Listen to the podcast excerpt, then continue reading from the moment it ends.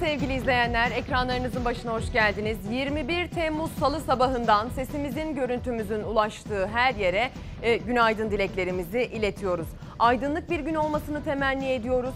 Gün aydınlığı için bolca temenni dile getiriyoruz ama e, maalesef hayatın gerçekleri haberlere yansıyor ve bazı gerçekler günümüzün aydınlık olmasını engelleyebiliyor. Bugün bültene başlarken size iki şehidimizin haberini vermek durumundayız sevgili izleyenler. Maalesef Hakkari'den geldi kötü haber. Çukurca'da uzun mesafeden, uzak bir mesafeden üst bölgesine atılan füze teröristlerce atılan füze nedeniyle iki kahramanımızı maalesef şehit verdik. Önce yaralıydılar ancak sonrasında hastanede kurtarılamadıklarının haberini aldık.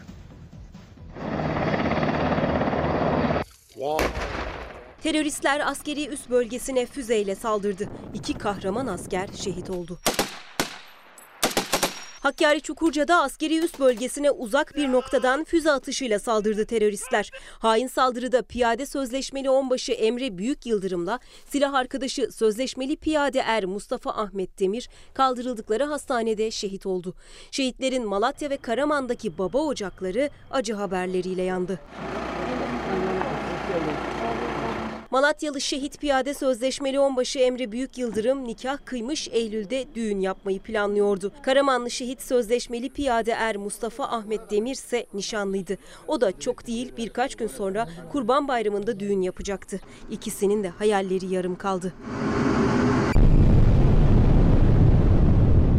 İçişleri Bakanlığı Yıldırım 2 Cilo adı verilen yeni bir güvenlik operasyonu başlattı. Hava destekli operasyonda şu ana kadar 3 terörist etkisiz hale getirildi.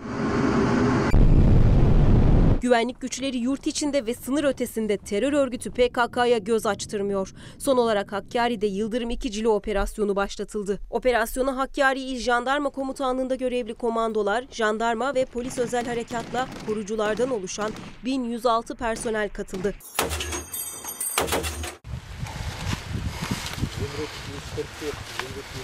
Eylem hazırlığındaki 3 terörist gece saatlerinde gerçekleştirilen hava destekli operasyonla silahlarıyla birlikte etkisiz hale getirildi. Teröristlere ait iki sığınaktaysa silah, mühimmat ve patlayıcı yapımında kullanılan malzemeler ele geçirildi.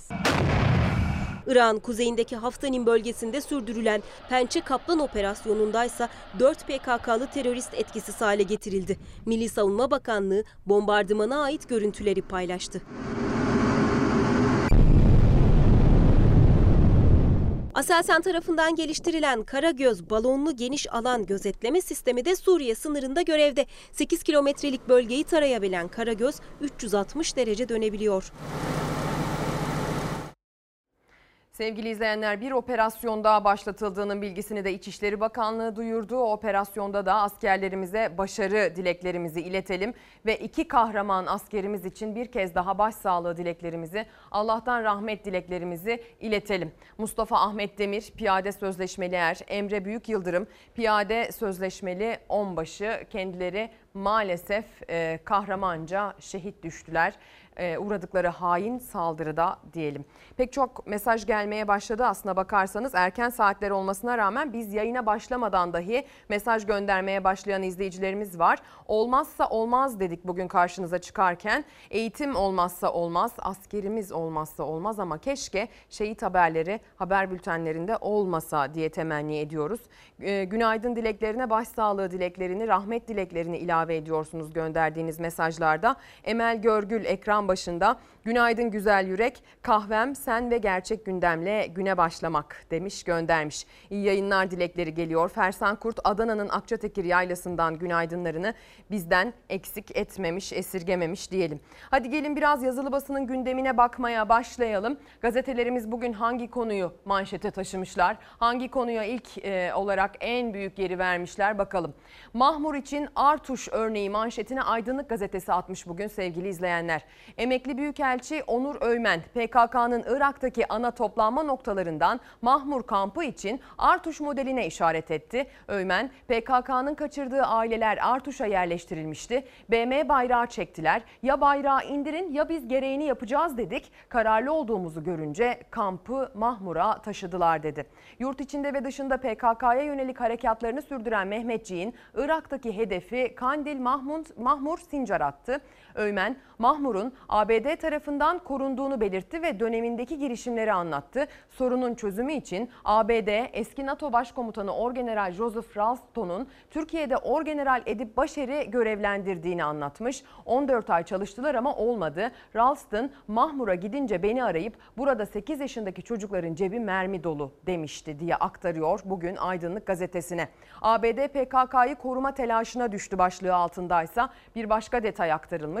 Türk ordusu Şırnak hattından Haftani'ye yönelik başlattığı operasyon sonucu 12 stratejik bölgeye yerleşti. Bu durum Amerika Birleşik Devletleri'ni rahatsız etti. ABD'nin PKK'yı koruma telaşıyla Türkiye'deki muhataplarına bir nota yayınlayarak 12 bölgenin koordinatlarını verdiği ve bu bölgelerde İHA ve SİHA uçurulmasını istediği öğrenildi. ABD'nin koordinatlarını verdiği bölgeler arasında Yüksekova'nın da olması dikkat çekti deniyor. Aydınlık Gazetesi'nin bir diğer detayıyla devam edelim.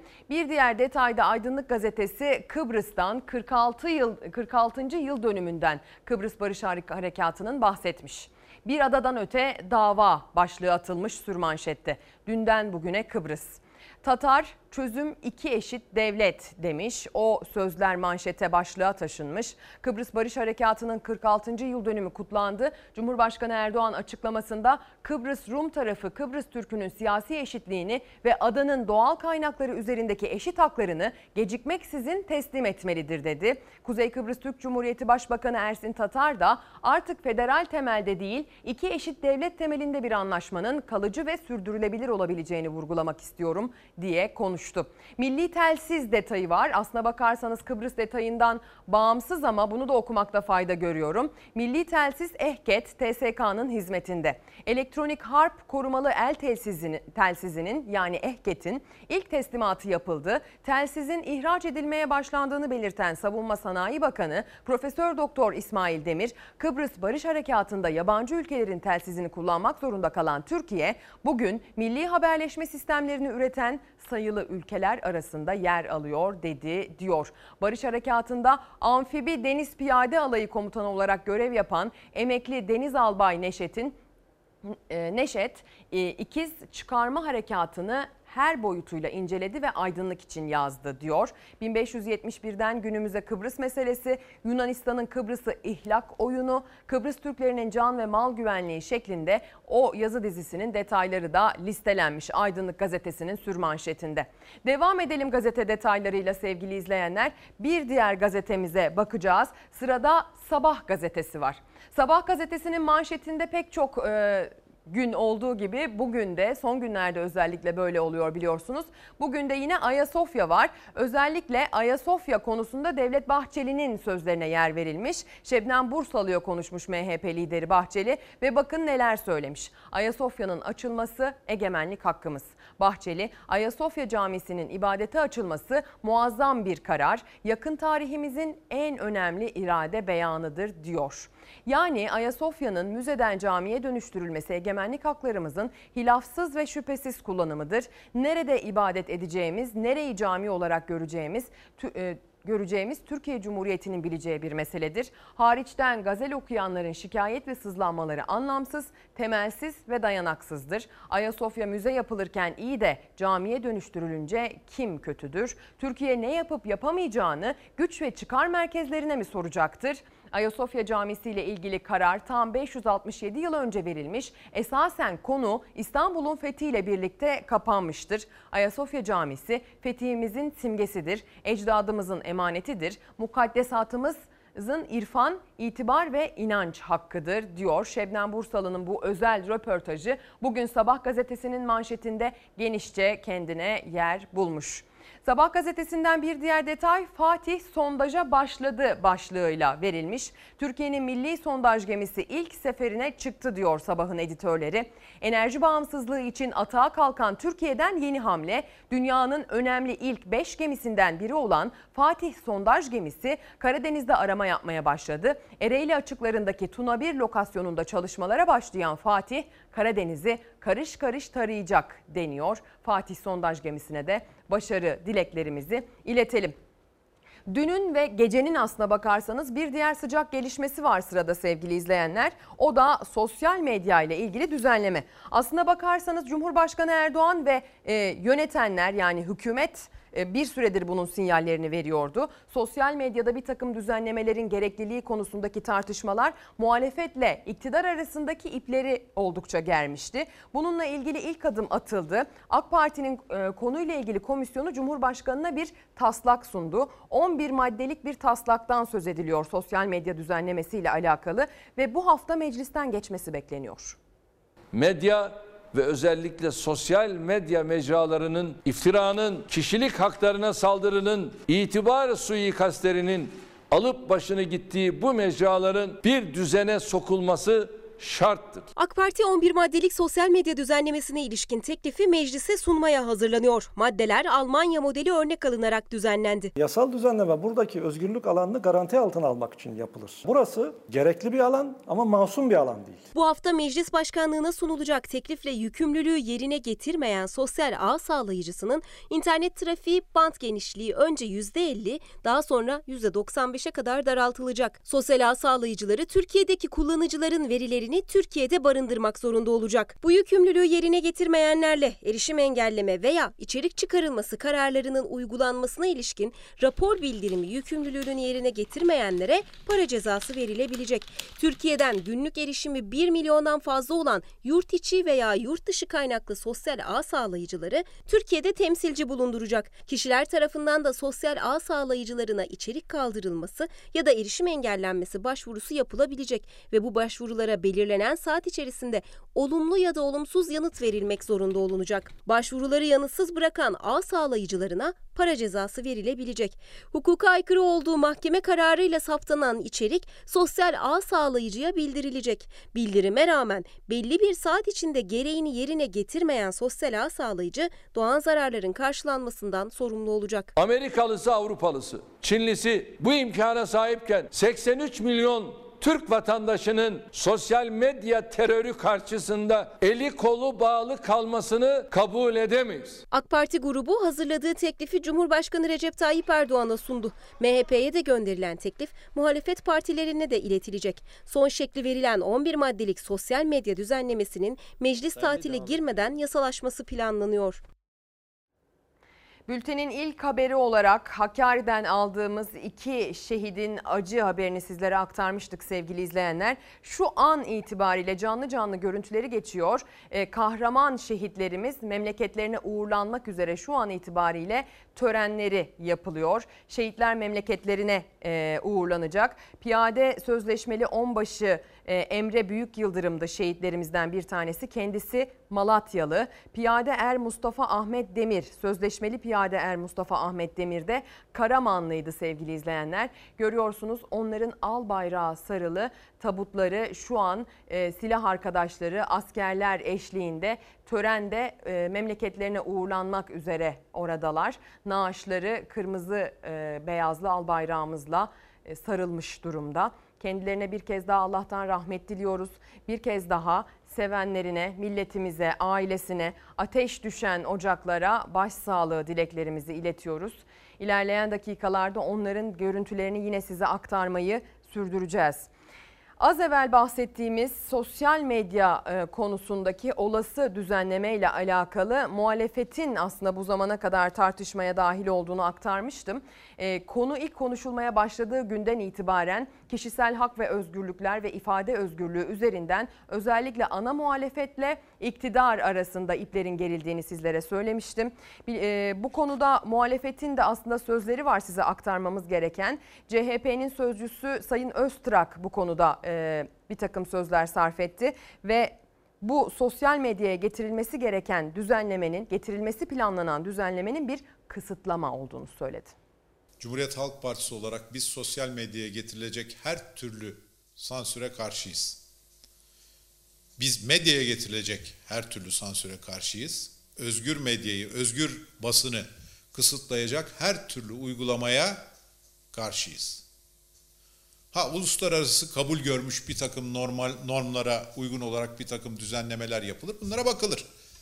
Ama burada unutmayın bu düzenlemelerin düğmesine hınçla basıldı.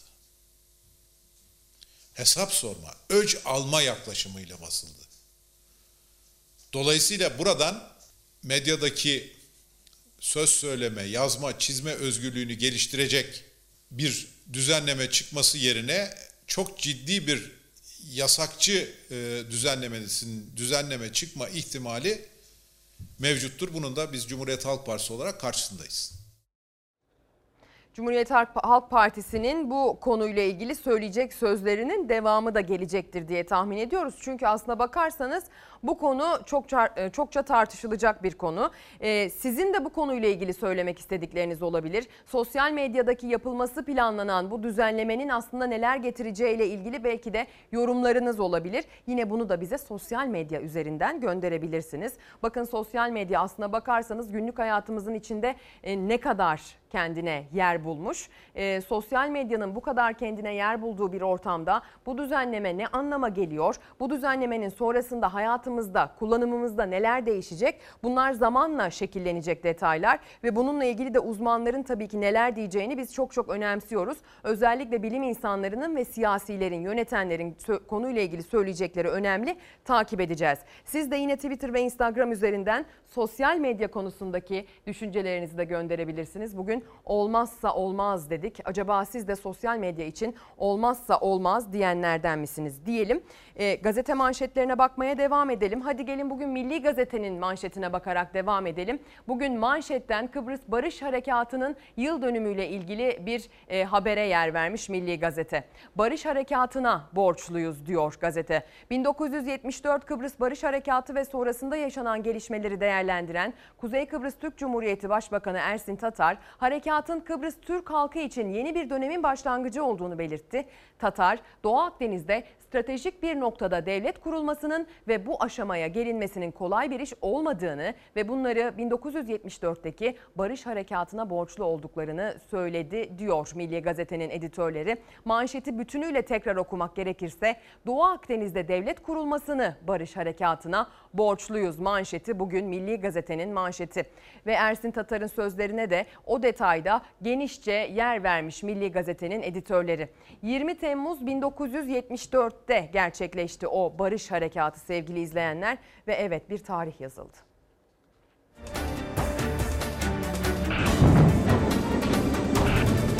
İnşallah ve barışa büyük bir hizmette bulmuş olacağımıza inanıyoruz. Demir gövdeleriyle birer barış, birer umut getirmişti her biri. 46 yıl önce Türk askeri barışın ve bağımsızlığın ilk adımını attı. 20 Temmuz 1974'te Kıbrıs Barış Harekatı'yla Türk ordusu adaya huzur getirdi. Harekatın yıl dönümünde hem Kuzey Kıbrıs Türk Cumhuriyeti'nde hem de Türkiye'de yine aynı coşku, aynı heyecan vardı törenlerde. Askeri harekat adamızın Enosis ile Yunanistan'a bağlanmasını engellemiştir. Harekatın açıklanmış olan amacı Kıbrıs Türk halkının güvenliğinin yanı sıra Kıbrıs'ın bağımsızlığının korunmasını da içermekte.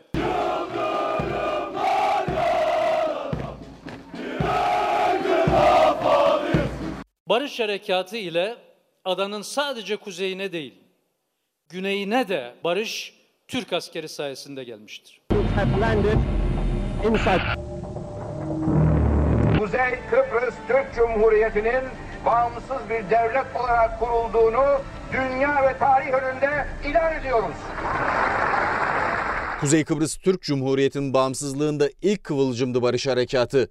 Bülent Ecevit başbakandı. 1974'te harekatı tüm dünyaya savaş için değil, barış için diyerek duyurdu. Türk askeri Rumlar ve Türkler arasında barış ortamını sağlamak için Kıbrıs'a çıkarma yaptı. Silahlı kuvvetleri ateş açılmadıkça ateş etmeyeceklerdir. Savaş için değil, barış için Kıbrıs'tadırlar. Adaya barış getiren harekatın 46. yıl dönümünde Kuzey Kıbrıs Türk Cumhuriyeti'ndeki törenlerin adresi Lefkoşa'ydı. 20 Temmuz Barış ve Özgürlük Bayramı kutlamalarına Türkiye'yi temsilen Cumhurbaşkanı Yardımcısı Fuat Oktay katıldı. Cumhurbaşkanı Erdoğan da yazılı paylaştı mesajını. Adada hakçı ve kılıcı bir çözüme varılması ancak Kıbrıs Türk'ünün eşit statüsünün kabulüyle mümkündür. Kıbrıs Rum tarafı Kıbrıs Türk'ünün siyasi eşitliğini ve adanın doğal kaynakları üzerindeki eşit haklarını gecikmeksizin teslim etmelidir. İstanbul'da ise Taksim Meydanı'ndaydı tören. Kuzey Kıbrıs Türk Cumhuriyeti İstanbul Başkonsolosu Seniha Birant Çınar anıta çelenk bıraktı. 20 Temmuz 1974'te Barış Harekatı'yla Kıbrıs Türk'ün aydınlık günlere uyandığının altını çizdi. Kıbrıs'ta bugün e, e, ve e, Hocalı katliamında gördüğümüz benzeri katliamlar yaşanmıştır. Bunların hepsi maalesef Birleşmiş Milletler e, güvenlik e, barış gücünün adada konuşlandırmış olmasına rağmen yaşanmıştır. E, işte Türkiye'nin e, 1974'teki haklı müdahalesi e, bu karanlık günleri e, son, sona erdirmiş, Kıbrıs Türk halkını aydınlığa ulaştırmıştır. İleri. İleri. Bir kez daha Kıbrıs'a sevgi ve selamlarımızı iletelim sevgili izleyenler. Oradaki Kıbrıslı Türklerin de bizi izlediklerini biliyoruz. Onlara da ayrıca bir günaydın dileğimizi iletmiş olalım. Ekran başında da Kıbrıs'tan izleyicilerimiz var. Onlar da Barış Harekatı'nın 46. yıl dönümüyle ilgili mesajlar gönderiyorlar. Hepsine çok teşekkürler. Nabi Kamışlı ekran başında olan bir diğer izleyicimiz Fox TV'miz olmazsa olmaz diyor. En şeffaf, en doğru haberler sizde çünkü. Televizyon, kahve, 7 yıldır sizleyiz. İyi ki varsınız diyor. Adalet olmazsa olmaz diyen izleyicimiz Muammer Mermer ekran başında. Tokat'tan selamlarınızı aldık. Ayla Oflaz mesaj göndermiş. Doğru habercilik, şeffaf habercilik olmazsa olmaz. Tarafsız yayın ilkesi olmazsa olmaz. Baskıyla medya yönlendirilemez. Çalar saat olmazsa olmaz diye göndermiş. Teşekkür ederim. Pek çok mesaj geliyor. İzleyicilerimizin arasında veliler de var ve bazı velilerin koronavirüsle ilgili endişeli olduklarına dair mesajlarını görüyorum. Ee, Sezer Eyice göndermiş mesajı. Günaydın virüs etkisini kaybetmedi. İkinci dalga yaklaşıyor ama okullar açılacak deniyor. Bu ne perhez bu ne lahana turşusu çocuklarımızı okula göndermiyoruz diye yazmış göndermiş bu velimiz. Hemen bir veli ekran başından mesaj göndermişken ben de ekran başındaki velilere hatırlatmak isterim. Gerek eğitim sistemiyle alakalı gerek eğitimin içerisindeki bir sürü sınav sisteminin olmasıyla alakalı sorunları ele alacağız bugün. Özel bir yayın konuğumuz olacak. Eğitim Sen Başkanı e, Sayın e, Feray Hanım, Feray Aytekin Aydoğan burada olacaklar ve onlar biz o kendisi bize eğitimle ilgili e, problematik durumu ortaya koyacak ama tabii ki önceliğimiz eğitim e, parantezi e, başlığı altında LGS olacak. Yani dolayısıyla ekran başında LGS'ye girmiş girecek öğrencilerin e, bizi izlemesini tavsiye ediyoruz. Konuyla ilgili belki de e, tercihler başladı. Atılacak adımlar konusunda kafa karışıklığı yaşıyor olabilirsiniz. Bu kafa karışıklığınıza belki bir nebze olsun aydınlık sağlayabiliriz. İlerleyen dakikalarda yayın konuğumuzla ilgili e, detayları yine aktaracağım. Devam edelim. Koronavirüs diyelim. Bakın ekran başında koronavirüs konusunda endişeli olan vatandaşlar, veliler var. O yüzden koronavirüs tablosunu şöyle bir ele alalım. Son koronavirüs tablosu bu sevgili izleyenler. 20 Temmuz 2020 tarihinde bugünkü vaka sayısının 931 olarak gerçekleştiğini görüyoruz.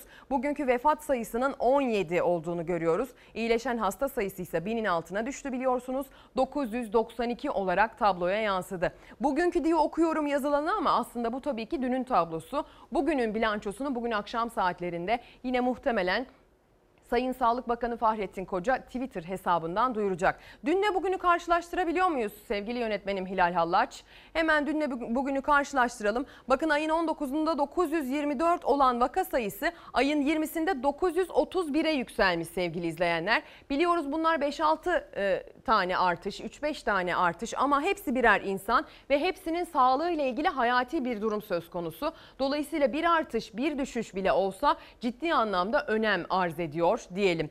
E, vefat sayılarına baktığımızda 16 canımızı maalesef kaybetmişiz koronavirüs yüzünden. 19 Temmuz'da 17 canımızı kaybetmişiz 20 Temmuz'da. Aslına bakarsanız tespit edilen hasta sayılarının günlük vakaların yani binin altına düşmüş olması bir kazanım olarak yorumlansa da yine de 900'de hiç az bir sayı değil. E, günlük 900 kulağınıza az geliyorsa Türkiye nüfusuna oranladığınızda belki biraz içiniz ferahlıyorsa çok özür diliyorum ama ferahlamasın. E, haftalık 7 bin kişi eder. Aylık bazda baktığınızda çok daha büyük bir rakama tekabül eder. Dolayısıyla aslında bu sayılar hiç az değil. Bunlar çok çok anlamlı ve önemli değişimler. Bir diğer önemli değişim sık sık son dönemde takip edip dile getirdiğimiz yoğun bakım ve entübe hasta sayıları. Önce entübe ile başlayalım. 1 Haziran'dan itibaren özellikle normalleşme sonrasındaki seyrini özellikle takip etmeye çalışıyoruz. Yoğun bakım ve entübe sayılarındaki değişimin. 1 Haziran'dan sonra bir artış gözleniyor. Genel bir artış. E, Temmuz ortası itibariyle 10-12 Temmuz civarında bir e, tırmanış yaşanmış. Ancak son günlerde entübe hasta sayısında da e, bir düşüş var. 17, 18, 19 Temmuz tarihlerine genel bir bakışla bakıldığında 402'den 385'e bir gerileme yaşandığını söyleyebiliriz. Entübe demek biliyorsunuz ki e, cihaza bağlı, oksijen cihazına bağlı demek. O oksijen cihazı olmadan nefes alamamak demek. Yani bu kavramlar normalleşmesin diye belki de bildiğiniz bir şeyi hatırlatmak ihtiyacı duyuyorum. Devam edelim. Yoğun bakım hasta sayılarına bakalım. Yoğun bakım hasta sayılarında daha lineer, daha düzgün doğrusal bir artış gözleniyor maalesef. Yoğun bakım artışında bakıldığında 1 Haziran'dan itibaren bu artışı gözle görülür bir şekilde görmek mümkün. 17, 18, 19, 20 Temmuz tarihlerine bakıldığında da Maalesef artışlar göze çarpıyor. 1206, 1226, 1231, 1246 diye seyretmiş. 19'undan 20'sine geçerkense 3 e, gerileme var. 1246'dan 1243'e düşmüş yoğun bakımdaki koronavirüs hastalarının sayısı. Bunları neden ekrana getiriyoruz? Çünkü bunlarla ilgili değişikliklerin önemli olduğunu bilim insanları söylüyor. Üstelik bilim insanları bir de şunu söylüyorlar. Toplu halde kalabalık ortamlarda bulunmak çok tehlikeli. Virüs yayılmak için özellikle böyle ortamlarda kendine en büyük fırsatı buluyor ve önümüzde Kurban Bayramı var. Kurban Bayramı demek bir araya gelmek demek normal şartlar altında. Ama normal şartlar altında mıyız? Maalesef hayır. Sağlık Bakanı Fahrettin Koca son 3 gündür ortalama günlük vaka sayısının en yüksek ve en düşük olduğu illeri açıkladı. Son verilere göre İstanbul, Ankara, Gaziantep, Şanlıurfa ve Bursa tehlikenin en fazla olduğu, vaka sayısının en yüksek olduğu iller. Artvin, Bilecik, Tunceli, Edirne, Bayburt'ta ise günlük vaka sayıları Türkiye geneline göre düşük. Ama ne tehlike geçmiş durumda ne de önlemler olması gerektiği gibi alınıyor sokakta. Sağlık Bakanı Fahrettin Koca günlerdir devam eden taraftar kutlamalarına uyarı üstüne uyarı yapmıştı sosyal medyadan. Bu kez düğünler gündemindeydi. Üstelik sayılarla verdi örnekleri. Vakaların en çok görüldüğü illerden Diyarbakır'da iki gün önce yapılan düğünde 70 kişinin kol kola ve maskesiz halay çektiği öğrenildi dedi. Trabzon'da ise kına gecesine katılan 35 kişinin karantina altına alındığını duyurdu. Üstelik gelin de karantinada. Düğünleri yoğun bakım izlemesin dedi Bakan Koca.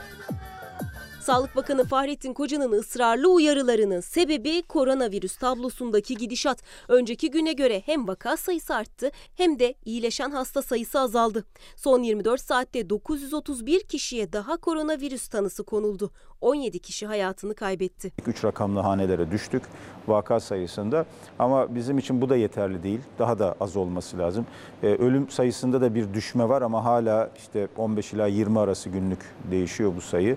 Ee, bunun biraz daha düşmesi lazım. Peki Kurban Bayramı'nda sokağa çıkma yasağı uygulanacak mı? Cumhurbaşkanlığı Sözcüsü İbrahim Kalın'a NTV'de en çok merak edilen bu soru soruldu. Kalın henüz kesin bir karar yok dedi. Kurban Bayramı'nda insanları evlerinde otur demek çok kolay değil tabii Ee, ama öbür tarafta da hani hiçbir şey olmamış gibi hareket etmek de e, mümkün değil. Hele bir de kurban e, kesimi söz konusu olduğu için hijyen şartlarına daha bir e, dikkat edilmesi gereken bir e, dönemden bir bayramdan bahsediyoruz. Covid-19 gölgesinde bir kurban. Evet. Bu sene çok dikkat Maske, mesafe, temizlik. Bu üçü çok önemli.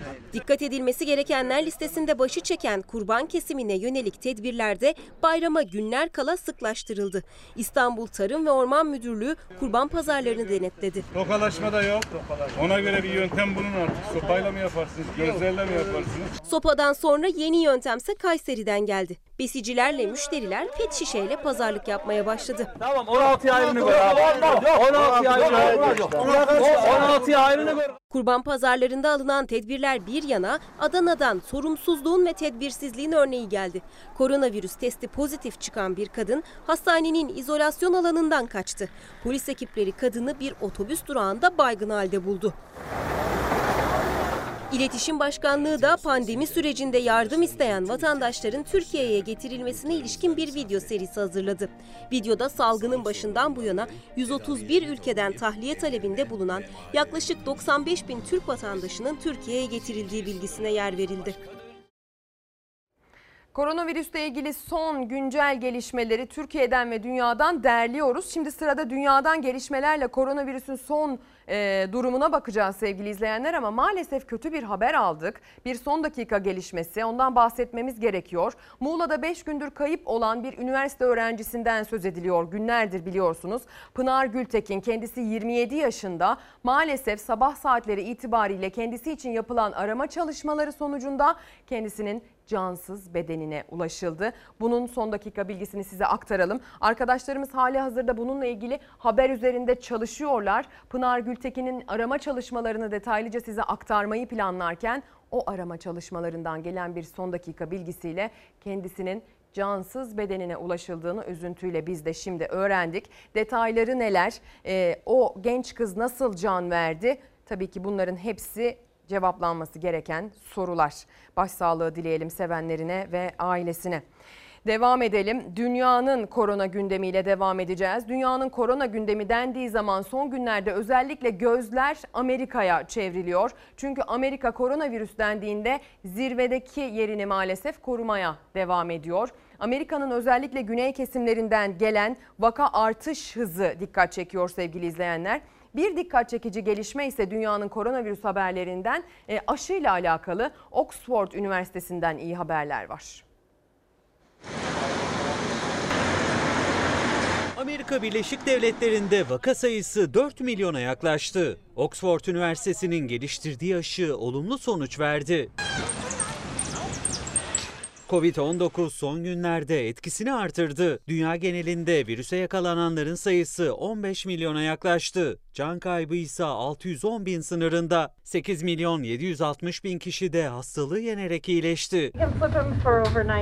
Amerika Birleşik Devletleri normalleşme sonrası salgının zirvesinde bile görmediği vaka artışıyla karşı karşıya. Ülke genelinde vaka sayısı 4 milyona dayandı. Can kaybı 143 bini aştı. Güneydeki Arizona ve Texas eyaletlerinde ölümler artınca morglar doldu. Birçok hastane cesetleri koyacak yer bulamadı. Soğuk hava depolu kamyon talep etti. Durum kötüleşirken Başkan Trump, Amerikan Fox News kanalına konuştu. En düşük ölüm oranına sahip ülkelerden biri olduklarını savundu. Röportaj verdiği gazetecinin itirazıyla karşılaştı. When you talk about mortality rates, I think it's the opposite. I think we have one of the lowest mortality rates true, in the world. We, well, we, we're going to take a look. we had 900 deaths on a single day. Covid-19 için aşı arayışı sürerken Oxford Üniversitesi'nden umutlandıran bir haber geldi. Bilim insanlarının geliştirdiği korona aşısı Mayıs ve Haziran aylarında 1077 kişi üzerinde denendi. İlk sonuçlar olumlu geldi. Virüse karşı bağışıklık sistemi çalıştı, antikor oluştu. Uzmanlar aşının güvenli olduğunu işaret etti. Ancak başarılı olduğunu söylemek için henüz erken olduğunu hatırlattı. Salgının çıktığı için de normalleşme yolunda önemli bir adım daha atıldı. Sinemalar 6 ay aradan sonra kapılarını sıkı önlemler alarak seyircilere açtı. Umarız çok yakın bir zamanda aşının yaygın bir şekilde uygulandığını ve topyekün bir bağışıklık kazandığımızı e, haber yapmak da bize nasip olur sevgili izleyenler. Çok dikkat etmeliyiz. Koronavirüs yokmuş gibi davranmamalıyız. Göz ardı etmemeliyiz. Maske, mesafe ve hijyen kuralı bizim artık temel prensibimiz haline gelmeli. İlerleyen dakikalarda Suruç e, anması ile ilgili bir haberimiz olacak. Orada bir müdahale var. Bağcılar'da biliyorsunuz bir polisimiz şehit olmuştu. Onu şehit eden hainle ilgili bir haberimiz var. Havadan bahsedeceğiz, siyasetten bahsedeceğiz, ekonomiden bahsedeceğiz ama en çok da LGS'den bahsedeceğiz. Uzman konuğumuz bizi konuyla ilgili aydınlatacak sevgili izleyenler. E, ama onun öncesinde bir mola rica ediyoruz. Sonrasında burada buluşalım. Günaydın sevgili izleyenler. Bir kez daha ekran başına hoş geldiniz. Çalar Saat tüm hızıyla devam ediyor. Bugün takvimlerimiz 21 Temmuz Salı'yı işaret ediyor. Güzel bir salı sabahına birlikte günaydın diyoruz. Sesimizin görüntümüzün ulaştığı her yerde aydınlık bir gün yaşanmasını temenni ediyoruz. Sizin için özel hazırlıklar yaptık. Geceden sabaha son gelişmeleri, sıcak haberleri derledik. Bunun haricinde Fox Haber ekibinin de çok kıymetli çalışmalarını size burada sunmak üzere sabahın erken saatlerinde yerimizi aldık. Sizler de ekran başında yerinizi aldınız. Sizin de bize sunduğunuz katkıları çok önemsiyoruz biliyorsunuz. Twitter ve Instagram üzerinden bize yazıp göndereceklerinizi ilerleyen dakikalarda olabildiğince okumaya gayret edeceğim. Özellikle ekran başındaki velileri e, soru sormaya davet ediyorum. Bir uzman konuğum olacak. İlerleyen dakikalarda gerek LGS özelinde gerekse eğitim sistemi genelinde e, konuyu masaya yatırmayı planlıyoruz. Eğitim Sen Başkanı Feray Aytekin Aydoğan bizlerle olacak. Sadece öğrenciler, veliler değil, öğretmenler de tabii ki ekran başında olsunlar. Çünkü onlarla ilgili de sorunlar bu ekranda e, birazdan dile gelecek. Ama öncesinde aktarmamız gereken gündem maddeleri, hazırlıklarımız var. Onlarla devam edelim. 20 Temmuz 2015'te Şanlıurfa Suruç'ta hain bir saldırı gerçekleşmişti biliyorsunuz.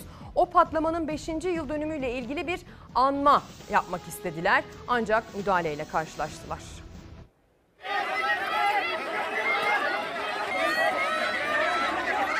Suruç patlamasının yıl dönümünde hem İstanbul hem Ankara'da yapılmak istenen anma etkinlikleri polisin müdahalesiyle karşılaştı. Şanlıurfa'nın Suruç ilçesinde 2015 yılında meydana gelen patlamada 34 kişi ölmüş, yüzden fazla kişi yaralanmıştı. Saldırıyı IŞİD üstlenmişti. Patlamanın 5. yılında İstanbul Kadıköy'de, Ankara Kızılay'da anma etkinlikleri düzenlenmek istendi. İzinsiz oldukları gerekçesiyle polisin müdahalesiyle karşılaştılar. Ankara'da 37 kişi gözaltına alındı. Müdahale sırasında bazı eylemcilerle polis memurları yaralandı. Kadıköy'de ise 55 kişi gözaltına alındı. İstanbul Emniyet Müdürlüğü'nden yapılan açıklamada gruba görevlilerimizce sözlü ikazda bulunulmuş ancak grubun çöp konteynerlerini devirerek yola barikat kurup çevredeki iş yerleri ve araçlara saldırması ve görevli personelimize taş ve sopalarla mukavemet göstermesi üzerine gruba müdahale edilmiştir denildi.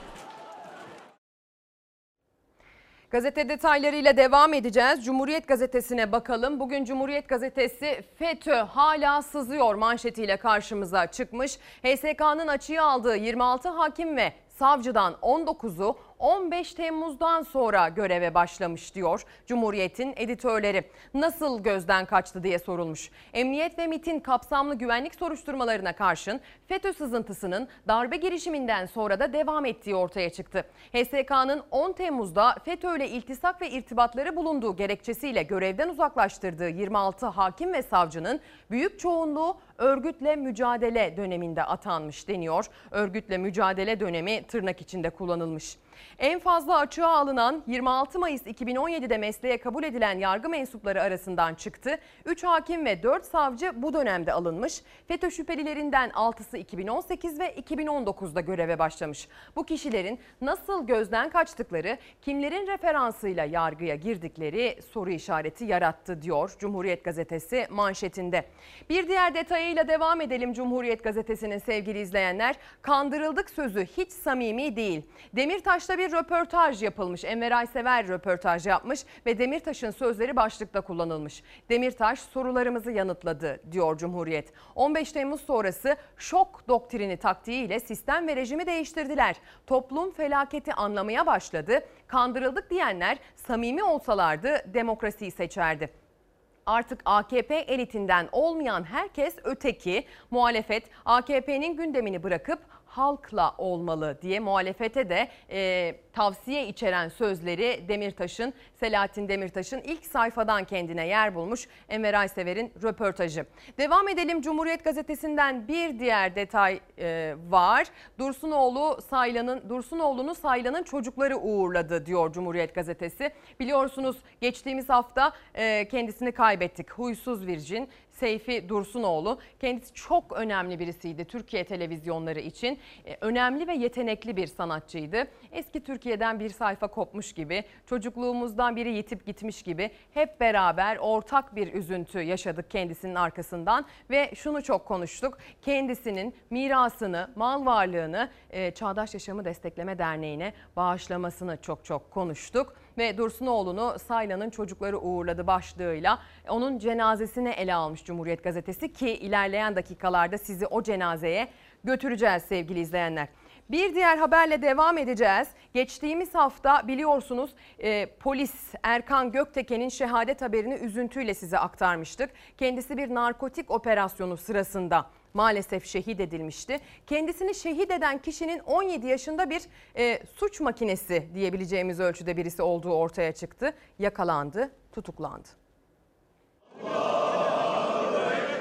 Uyuşturucuyla mücadelede en ön saftaydı. Operasyonda uğradığı silahlı saldırıda şehit oldu. 28 yaşındaki narkotik polisi Erkan Gökteke'yi şehit eden 4 zanlı tutuklanıp cezaevine gönderildi. Uyuşturucu satıcılarını kovalayan ekip İstanbul Bağcılar'da peşine düştükleri aracı sıkıştırdı. Araçtaki dört şüpheli kaçmaya çalıştı. Biri polise ateş açtı. Şehit polis Erkan Gökteke göğsünden yaralandı. Kaldırıldığı hastanede tüm çabalara rağmen şehit oldu. Kovalamaca devam etti. Üç şüpheli kız kıvrak yakalandı. Birkaç saat içinde de polise şehit eden dördüncü şüpheliye ulaşıldı. Reis Bey'in 75 ayrı suçtan kaydı vardı. Polis memuru Erhan Gökteke'yi şehit edenle birlikte diğer üç şüpheli de tutuklanarak cezaevine gönderildi. Bir şey söyleyecek misin başka? 17 yaşında bu kadar suç kaydına sahip olmak gerçekten inanılır gibi değil sevgili izleyenler. Ee, Kendisi uyuşturucu etkisi altında olduğunu ve çok pişman olduğunu söylemiş. Ne yazar diyelim. Devam edelim bir kez daha başsağlığı dileklerimizi ileterek e, Gökteke'nin ailesine, acılı sevenlerine. Sevgili izleyenler bir diğer haber detayıyla mı devam edelim? Yok yönetmenim hava durumuyla devam ediyoruz değil mi? Tamam. Hava durumundan bahsedeceğiz. Sıcak havadan bolca bahsetmemiz gereken günler yaşıyoruz. E normaldir. Yaz aylarındayız sevgili izleyenler. Yaz aylarında sıcaktan bahsetmeyeceğiz de ne zaman bahsedeceğiz ama biraz bu sıcaklıklar tehlikeli olabilecek ölçüde. O yüzden lütfen kendinizi koruyunuz diyerek sıcaktan bahsedeceğim ama sıcaktan önce yağmurdan söz edelim mi? Haritamda söylüyor, ben de söyleyeyim. Karadeniz'de yağmur bulutları geziniyor bugünlerde. Özellikle Karadeniz'in doğusunda bugün kuvvetli yağmur görülebilir. Rize, Trabzon, Artvin'in kıyılarında kuvvetli yağışla birlikte fırtına da bekleniyor. Yağmurla birlikte rüzgar kuvvetlenir. Kıyılarda maalesef günlük yaşantı e, sekteye uğrayabilir. Buna hazırlıklı olmak lazım. Yağış da zaten genel olarak bölgenin üzerinde hakim. Haritam öyle söylüyor ki Batı Karadeniz'de, iç kesimlerinde, Orta Karadeniz'de de yağış var. Ancak Doğu Karadeniz'e kıyasla Batı ve Orta Karadeniz'deki yağışların daha hafif olacağını söylemeliyim. İstanbul'a bakalım. Hemen şöyle kuzey hattından devam edelim. Marmara'ya İstanbul'a bakalım. Hava oldukça sıcak. İstanbul'da özellikle bunaltıcı sıcak havanın etkisi bugün de devam edecek. Buna hem psikolojik hem fiziksel olarak hazırlıklı olmakta fayda var. Sıcaktan bahsedince güneye inmem lazım. lazım. Ege bölgesinin güneyinde, Akdeniz bölgesinde, iç kesimlerde, Doğu ve Güneydoğu Anadolu bölgelerinde sıcak hava etkili. Özellikle Doğu ve Güneydoğu Anadolu bölgelerindeki sıcak havanın tehlikeli boyutlara varma e, ihtimali var. O yüzden e, bugün Gün ortasında lütfen kendinizi güneşten olabildiğince koruyun. Eğer dışarı çıkmak zorundaysanız şapkanızı, kıyafetinizi sıcak havaya ve bol güneşe göre hazırlamanızda fayda var. Doğu ve Güneydoğu Anadolu bölgelerindeki sıcak havanın etkisi ilerleyen günlerde de devam edecek. Çünkü diğer bölgelerde bir nebze rahatlama yaşasak da Doğu ve Güneydoğu Anadolu bölgesinde Basra alçak basıncının etkisi devam edeceği için biraz sıcakların normallerin üzerinde seyrettiğini gözlemleyeceğiz gibi görünüyor. Bir de rüzgardan bahsetmişken Kuzey Ege'de, Çanakkale'de bugün rüzgar kuvvetli olacak. Onu da söylemeden geçmeyeyim.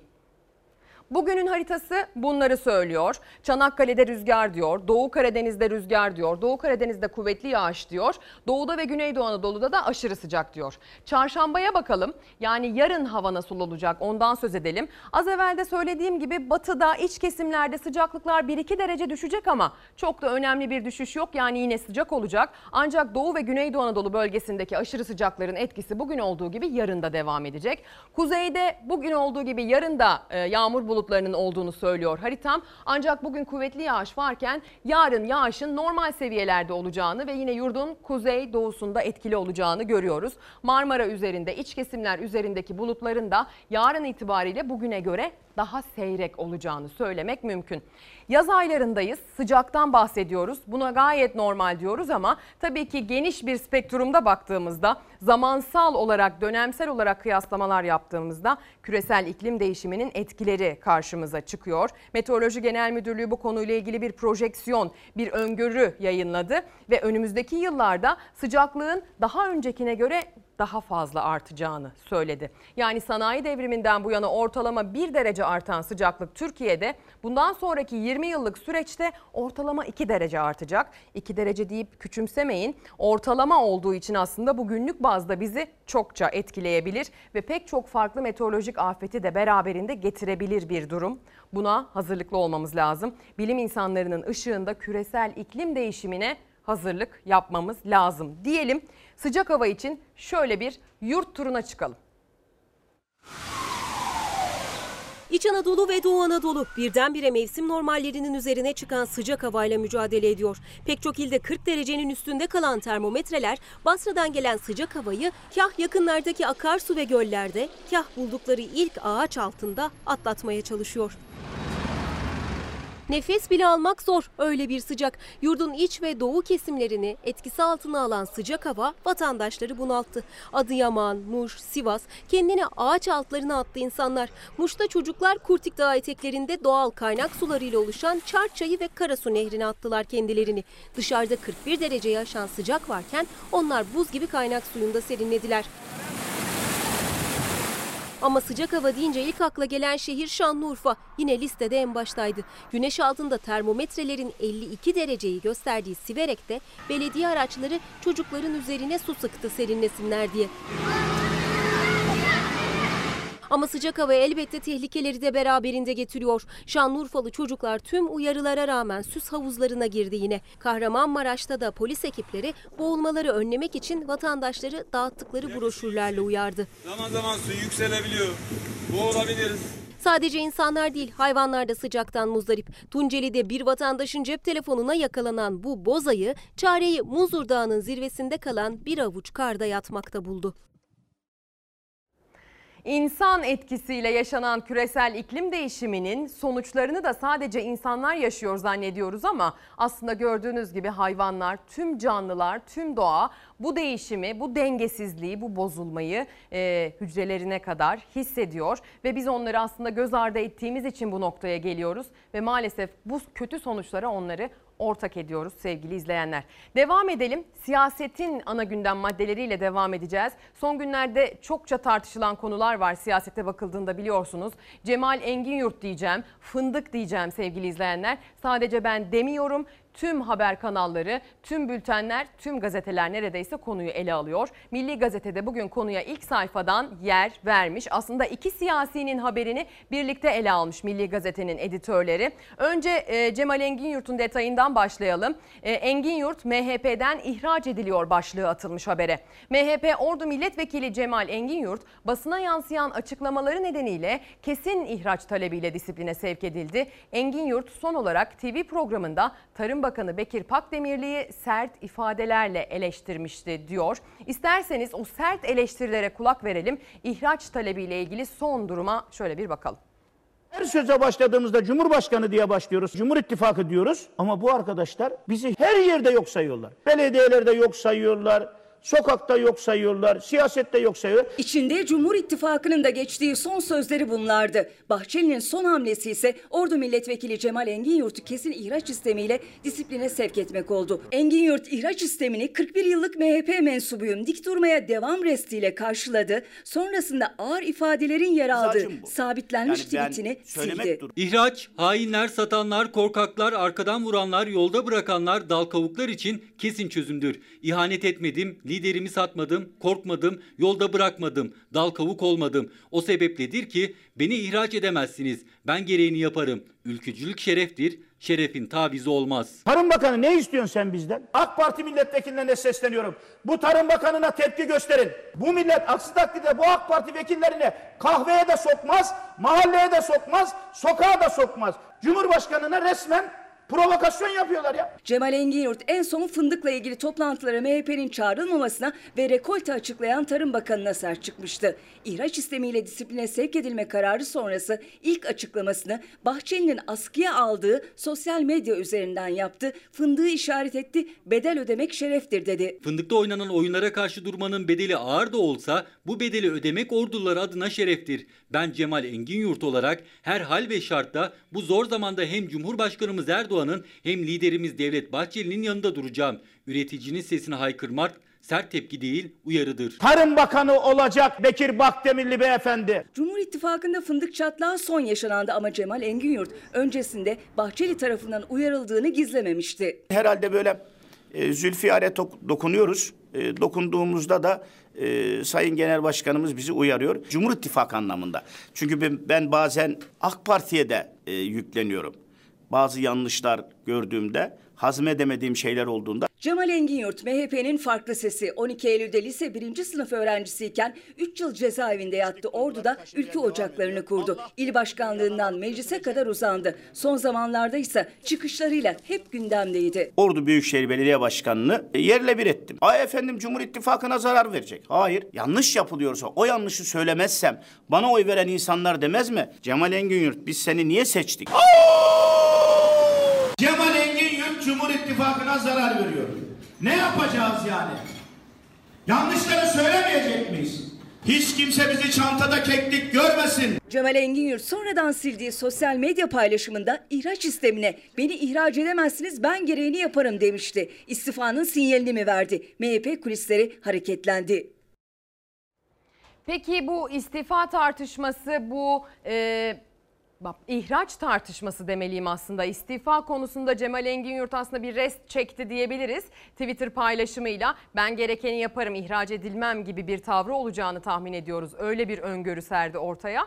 E, ama tabii ki bu ihraç tartışmasının başlangıç noktasına da bakmak lazım. Konu nereden çıktı? Fındık rekoltesinden çıktı. Fındık fiyatlarını bu sene Cumhurbaşkanı Erdoğan'ın açıklayacağını söyledi Tarım Bakanı Pakdemirli. Ancak sonrasında rekolte için 665 bin ton dedi.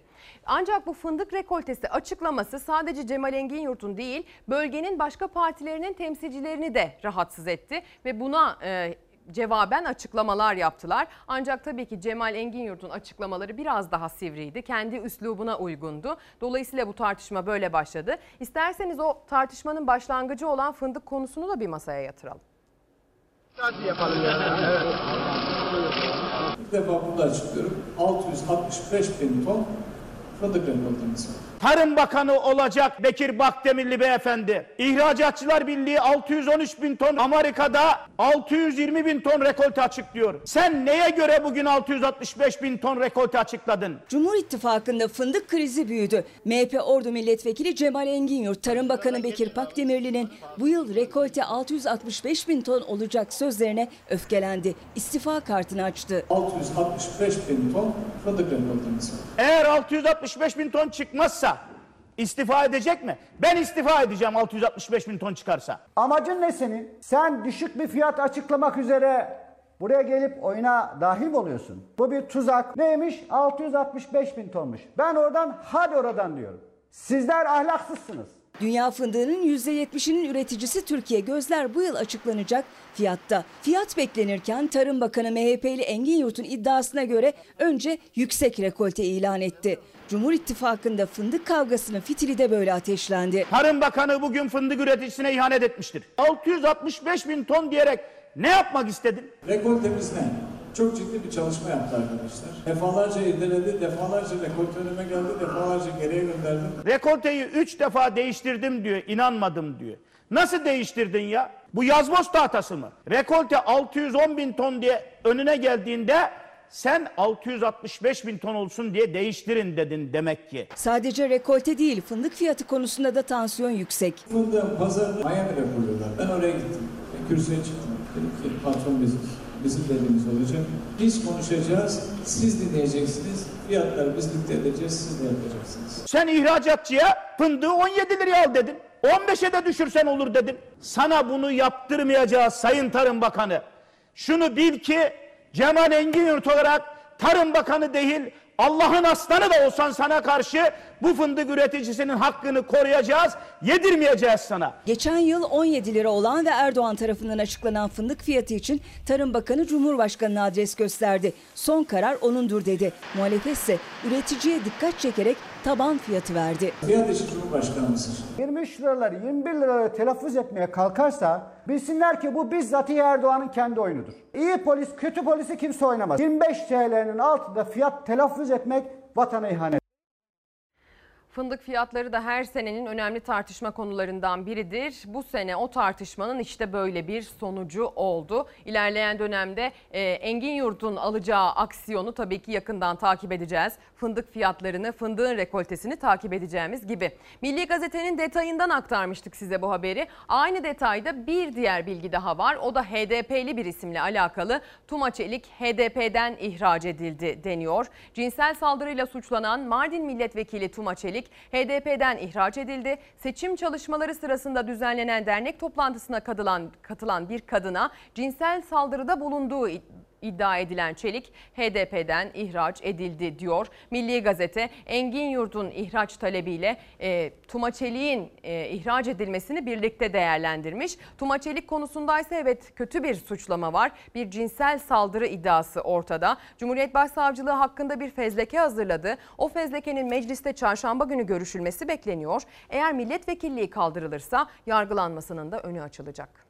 Ben bu konuda daha fazla bir şey söylemek istemiyorum. Herkesin içi rahat olsun. Bu işin peşini bırakmayacağız. Net bir tutum alacağız. Mardin Milletvekili Tuma Çelik'in bir kadına cinsel saldırıda bulunduğu iddiası hem HDP'de hem de siyasette deprem yarattı. Ankara Cumhuriyet Başsavcılığı Tuma Çelik hakkında nitelikli cinsel saldırı iddiasıyla fezleke düzenleyerek dokunulmazlığının kaldırılmasını isterken partisinden de ihraç edildi. Sayın Tuma Çelik buyursunlar sayın.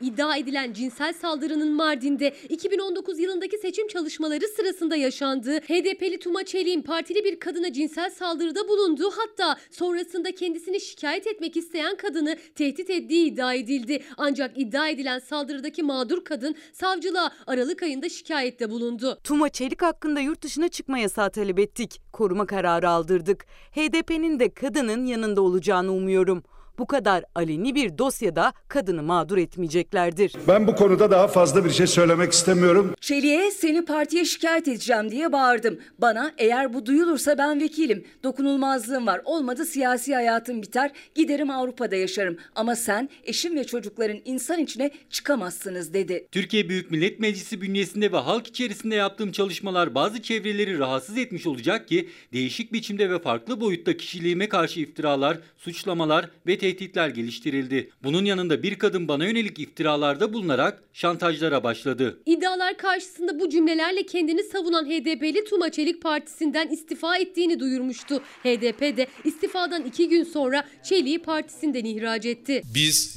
mağdur olan kadının yanındayız. Mahkemede aklanması için dokunulmazlığın kaldırılması gerekir. Ancak şunu da unutmamamız gerekir. İçinde bir siyasetçinin de olduğu bir davadır. Mahkemenin sarayın vesayeti altında olmaması büyük önem taşımaktadır. Ankara Cumhuriyet Başsavcılığı'nın Tuma Çelik hakkında nitelikli cinsel saldırı iddiasıyla hazırladığı fezleke ve dokunulmazlığının kaldırılması talebi çarşamba günü meclis komisyonunda görüşülecek. Tuma Çelik'in savunması alınacak ve hazırlanan rapor genel kurulda oylanacak. Dokunulmazlığı kaldırılırsa Tuma Çelik için yargılama başlayacak.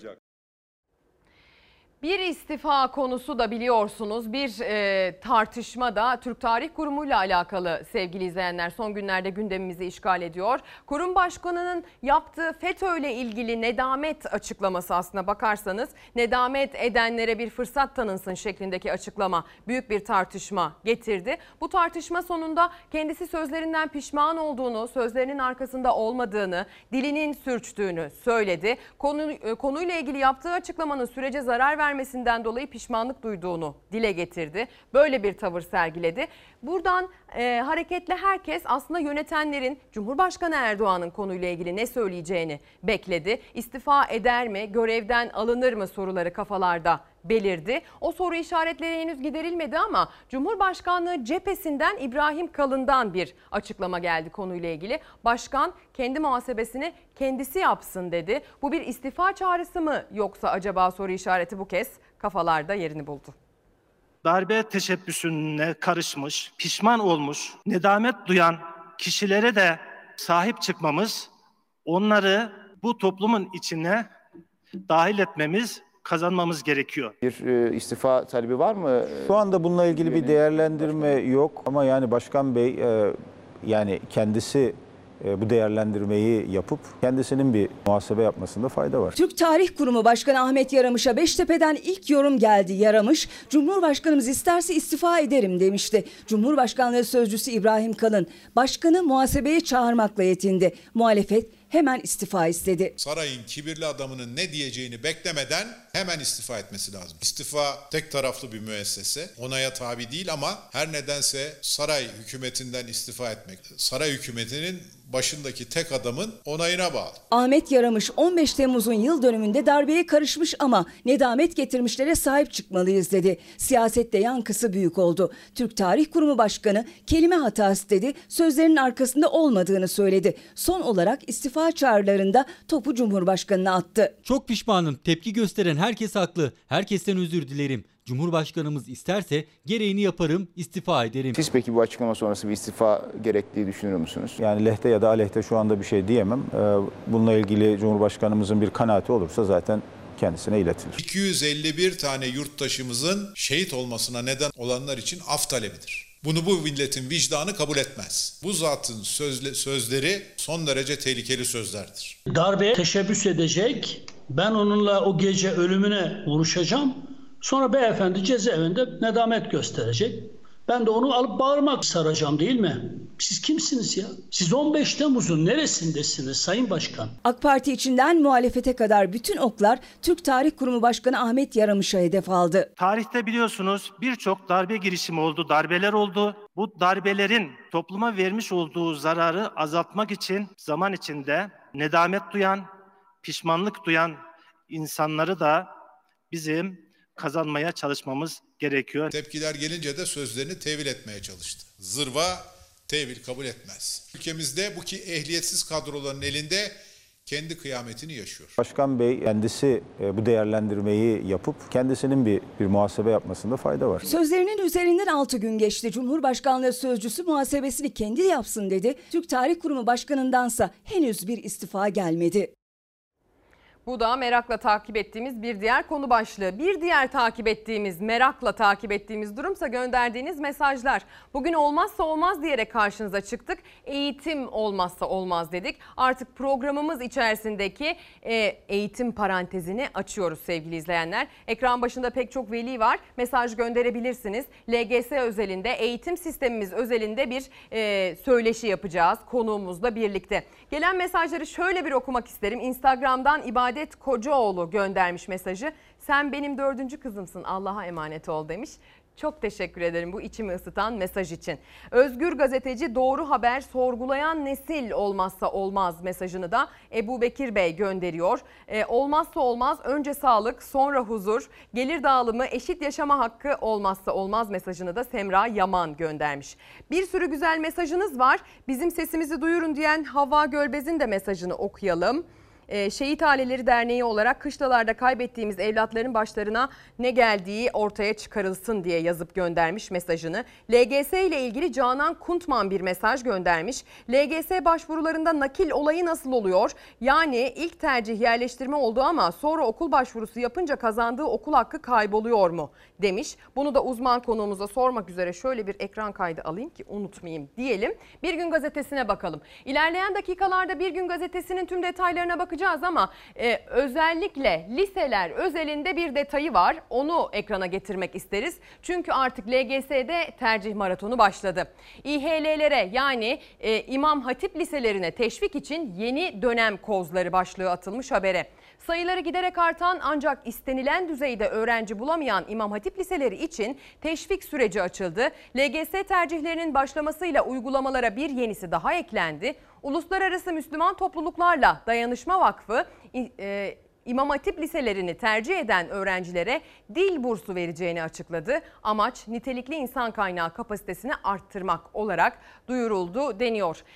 Biliyorsunuz İmam Hatip liseleri, meslek liseleri, Anadolu liseleri, tırnak içinde nitelikli liseler bunlar bugünlerin önemli tartışma konularından. Neden? Çünkü LGS'nin Tercih maratonu 20'si itibariyle başladı. 29'una kadar da devam edecek. Konuğumuz olacak. Eğitim Sen Genel Başkanı burada olacak ama öncesinde şu LGS maratonuna temel detaylarıyla bakalım dönelim.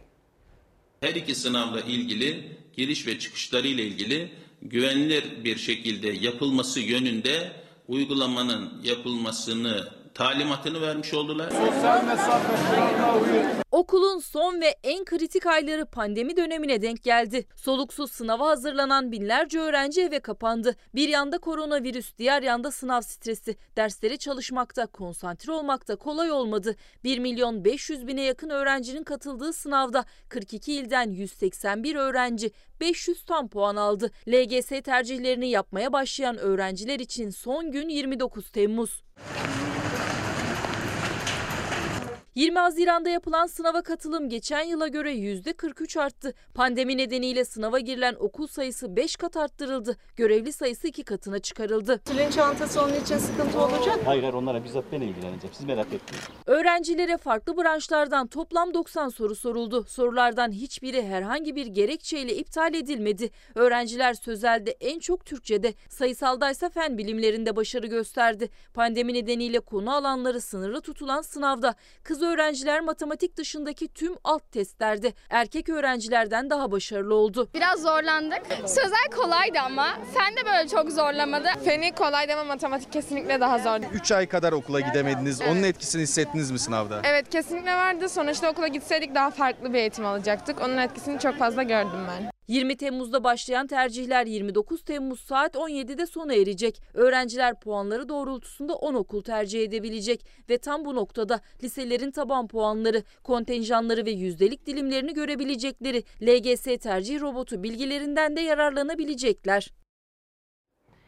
Konuyla ilgili uzman konuğumuz olacak sevgili izleyenler. Eğitim Sen Genel Başkanı Feray Aytekin Aydoğan şu anda Ankara'da Fox stüdyosunda bizi bekliyor. Kendisine hoş geldin, günaydın diyerek başlayalım Sayın e, Feray Aytekin Aydoğan. Nasılsınız, iyi misiniz?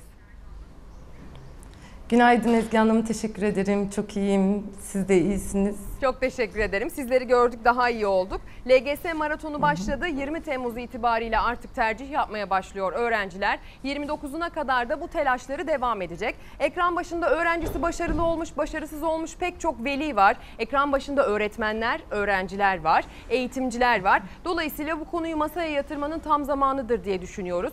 E, bu tercih maratonu ile ilgili öğrencilerin şu aşamada neler yapacağı ile ilgili, velilerin nasıl yönlendirilmesi gerektiği ile ilgili aslında sizden bilgi almak istiyoruz.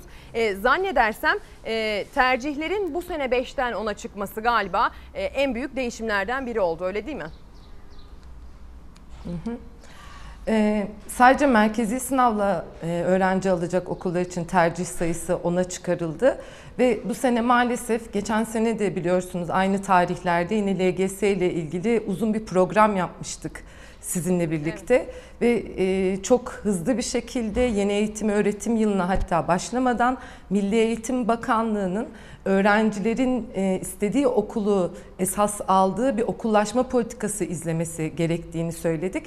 Ancak şu anki veriler üzerinden yeterli bir çalışma yapılmadığı ortada ve yine maalesef bu sene 4 artı 4'ün 8. yılı olmasıyla birlikte e, soyut gelişim e, dönemini daha geçiş yapamayan çocukların 60 ila 84 aylık çocukların birlikte başladığı yıl olması nedeniyle 4 artı 4'ün olumsuz sonuçlarını da gördük. Merkezi sınavla öğrenci alabilecek okullara girebilen öğrenci sayısının oranı %7.85'te kaldı. Geçtiğimiz yıla göre %5'lik bir düşüş söz konusu. Yani şu an 10 tercihe çıkarılması sadece bu dilime %7.85'lik dilime giren öğrencileri ilgilendiriyor. 1 milyon 400 bini aşkın çocuk yani 8. şu an 8. sınıflarda olan e, öğrencilerimizin %90'ından fazlası maalesef yerel yerleştirmeyle e, alan okullara, adrese dayalı yerleştirme e, üzerinden alan okullara girecekler ve bu öğrencilerimiz için de çok ciddi sorunlar devam ediyor. Birincisi 10 e, tercih meselesi yerel yerleştirmede geçerli değil. 5 tercihle sınırlı ve yine geçtiğimiz yılda sizinle birlikte yaptığımız programda belirtmiştik. Okul sayısı yeterli değil, okul türü sayısı yeterli değil ve özellikle yine son yılda son yıllarda Milli Eğitim Bakanlığı'nın açıkladığı veriler üzerinden de akademik liselere e, yönelik çok ciddi bir talep varken ve yine geçtiğimiz yılda da bunun somut örneklerini gördük. Anadolu liselerine çok yoğun bir talep olduğu için ve yeterli okul olmadığı için çok sayıda Anadolu lisesi ikili eğitime geçmek zorunda kaldı. O yüzden şu anda Milli Eğitim Bakanlığı'nın hızlı bir şekilde kayıt alanlarını genişletmesi gerekiyor. E, yerel yerleştirme tercihi yapacak öğrencilerimiz için çünkü var olan kayıt alanları üzerinden maalesef yeterli okul ve yeterli okul türü bulunmamakta. Ve yine temel sorunlardan biri yerel yerleştirmeyle alacak okullar açısından değerlendirildiğinde e, tercih e, meselesinde okul türüyle ilgili bir tercih türü sınırı var. 5 tercihten en fazla bir okul türüne dair 3 tercih yapabiliyor. Yine bunu da geçtiğimiz yıllarda da eleştirmiştik. Yine uyarılarımızı iletiyoruz ve uyarılarımızı sürdüreceğiz. Tercih türü sınırı kesinlikle ve kesinlikle kaldırılmalı. Yerel yerleştirmeyle alacak okullar üzerinden her öğrencimizin istediği okulda eğitim görme hakkını esas alacak bir şekilde tercih sayısı ve türü üzerinden bir sınırlamaya tabi tutulmamalı. Ve yine siz de e, az önce de belirttiniz. Doğru anlıyor muyum? Yani hem öğrencileri e, yerel misiniz? olarak mahallesi içerisinde tercih yapması anlamında bir sınırlandırmaya tabi tutuyoruz. Bir de aynı zamanda 5 tercihin 3'ünü e, bir türde, diğer ikisini başka türde yapmak noktasında öğrencilere Yapmak aynı türden zorunda. başka başka okulları tercih etmemek noktasında başka bir sınırlandırmaya tabi tutuyoruz çocukları. Ee, doğru anlıyorsam eğer. Hı hı. Peki hocam evet, ben kesinlikle. size birkaç soru yöneltmek istiyorum. Çünkü ekran başında izleyicilerimiz var sizden e, bilgi bekleyen. Canan Kuntman bir soru yöneltmiş. LGS başvurularında nakil olayının nasıl olduğunu açıklamanızı rica ediyor. Çünkü öğrenciler anladığım kadarıyla tercih edip gitmeyen öğrencilerin yerlerine yerleşmek yani nakil olmak e, noktasında çok umutlular. Yani umutlarını pek çok öğrenci oraya bağlamış durumda her sene olduğu gibi. E, ilk tercihte yerleştirme olduktan sonra nakil başvurusu yapınca kazandığı okul hakkı kayıp mı oluyor diye soruyor. Bu konuda bilgi verebilir misiniz? Hı hı. Ee, öncelikle 20-29 Temmuz tarihleri itibariyle ilk yerleştirme süreci başlıyor ve 10 Ağustos'ta açıklanacak sonuçları. Devamında iki nakil süreci gerçekleştirilecek. Bu zaten şu anda da Map.gov.tr üzerinden kılavuzda da açık bir şekilde bu tarihler belirtilmiş durumda. 24 Ağustos'a kadar da iki nakil süreci gerçekleşecek ve bu sürece kadar da yerleşemeyen öğrenciler ki bu da ayrı bir mağduriyet barındırıyor.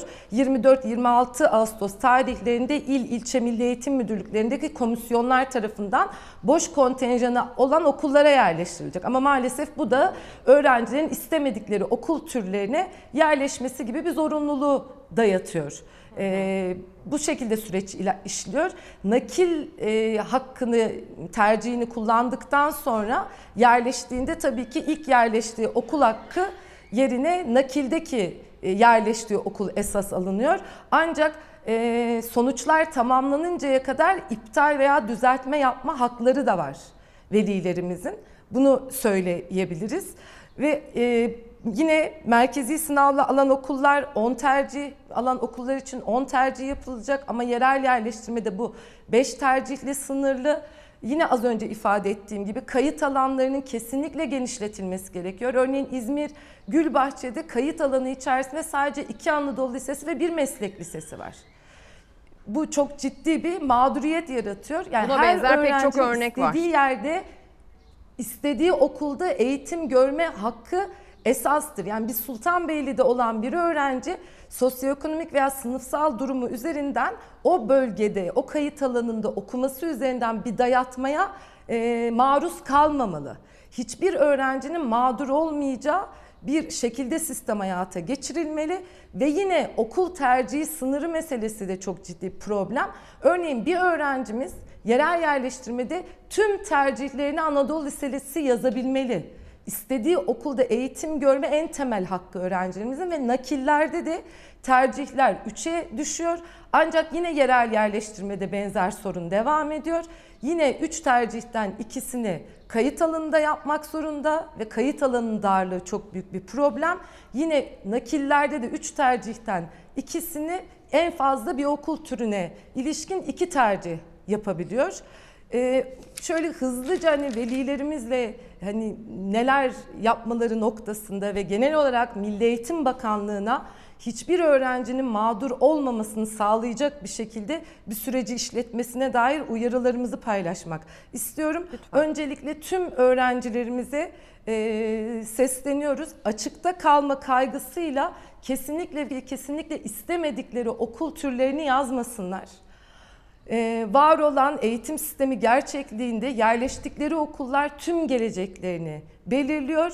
Ee, istedikleri okula yerleşememe durumunda da mutlaka eğitim sen şubelerimizden arkadaşlarımızla iletişime geçsinler.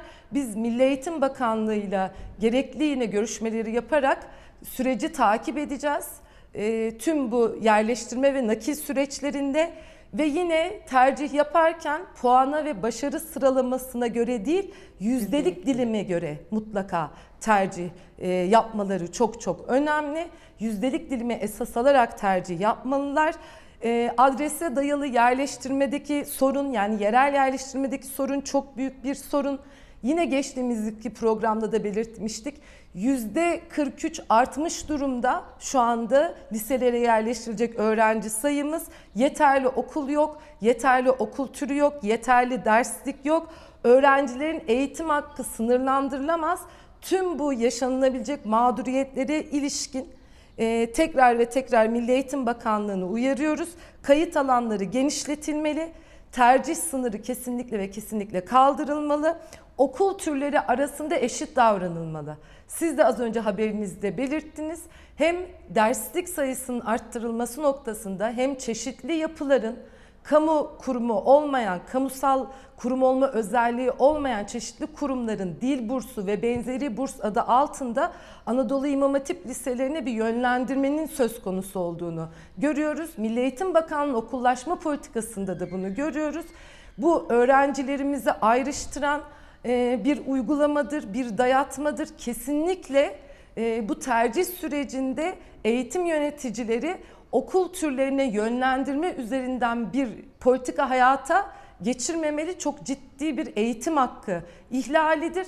Burs verilmesi durumunda tüm öğrenciler için burs hakkı üzerinden bir planlama yapma Milli Eğitim Bakanlığı'nın temel sorumluluğudur. Hı hı. Burada bir virgül Buradan koymanızı rica edebilir miyim? de takip Aslında ben etmeyi size sürdüreceğiz. yöneltmeden e, bir soruyu cevapladınız. İzleyicimizden gelen yüzdelik ter, e, yüzdelik dilimlerle alakalı e, tercihlerin nasıl yapılacağı, sıralamanın ne kadar önemli olduğu ile ilgili bir sorusu vardı Filiz Börekçi'nin. E, o soruyu aslında ben size yöneltmeden siz kendi açıklamanız içerisinde cevapladınız.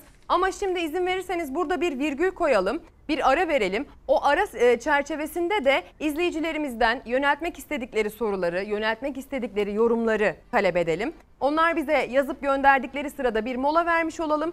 Sonra sevgili izleyenler reklamdan sonra geri dönelim. Feray Aytekin Aydoğan Eğitim Sen Genel Başkanı yayın konuğumuz olmaya devam edecek. Eğitim konusunda, LGS konusunda detayları masaya yatıracağız. Siz de bu sırada sorularınızı yöneltebilirsiniz. Günaydın sevgili izleyenler. Bir kez daha ekran başına hoş geldiniz. Çalar Saat tüm hızıyla devam ediyor. 21 Temmuz Salı sabahından sesimizin görüntümüzün ulaştığı her yere günaydın dileklerimizi gönderiyoruz. Biliyorsunuz yayınımızın bu kısmında LGS özelinde, eğitim özelinde bir parantez açtık. Bir de yayın konuğumuz var. Kendisini uzun uzun bekletmek istemiyorum. Siz de sorularınızı gönderdiniz. O soruları da kendisine yönelteceğiz.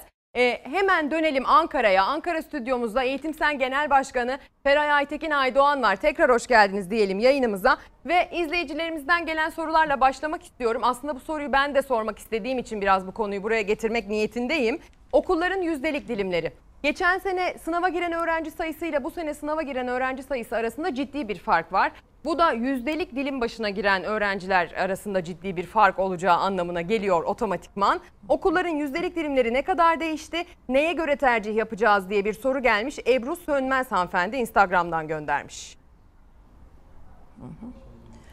Ee, bu, bu sene e, genel olarak aslında akademik başarıda çok ciddi bir düşüş e, göründü. Özellikle e, Türkçe, matematik, İngilizce alt testleri başta olmak üzere ciddi bir geriye gidiş var. Burada öncelikle şunu belirtmek istiyorum. Yine Milli Eğitim Bakanlığı'nın yayınladığı rapor üzerinden de ebeveynlerin sosyoekonomik durumu ve eğitim düzeyi temel belirleyici oldu. Örneğin lisansüstü eğitim alan bir ebeveynle ilkokul düzeyinde eğitim alan bir ebeveynin çocukları arasında 120 puanlık bir fark var. Yani tüm hem salgın süreci hem 4 artı 4 hem eğitimdeki eşitsizliklerden kaynaklı olan tüm bu toplam sürecin doğrultusunda geçen sene merkezi sınavla alan okullara yerleşecek öğrenci oranı %12'lerdeyken %7.85'lere düştü. Bu oran bu yıl itibarıyla.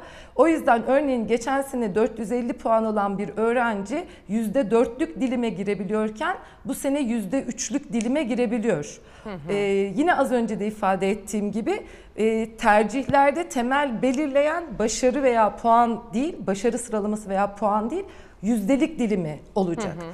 Ee, ve yine çok ciddi bir sorun. Şu an Milli Eğitim Bakanlığı'nın bu konuda mutlaka ve mutlaka aslında bir açıklama yapması gerekiyordu ama hiçbir açıklama yapılmadı.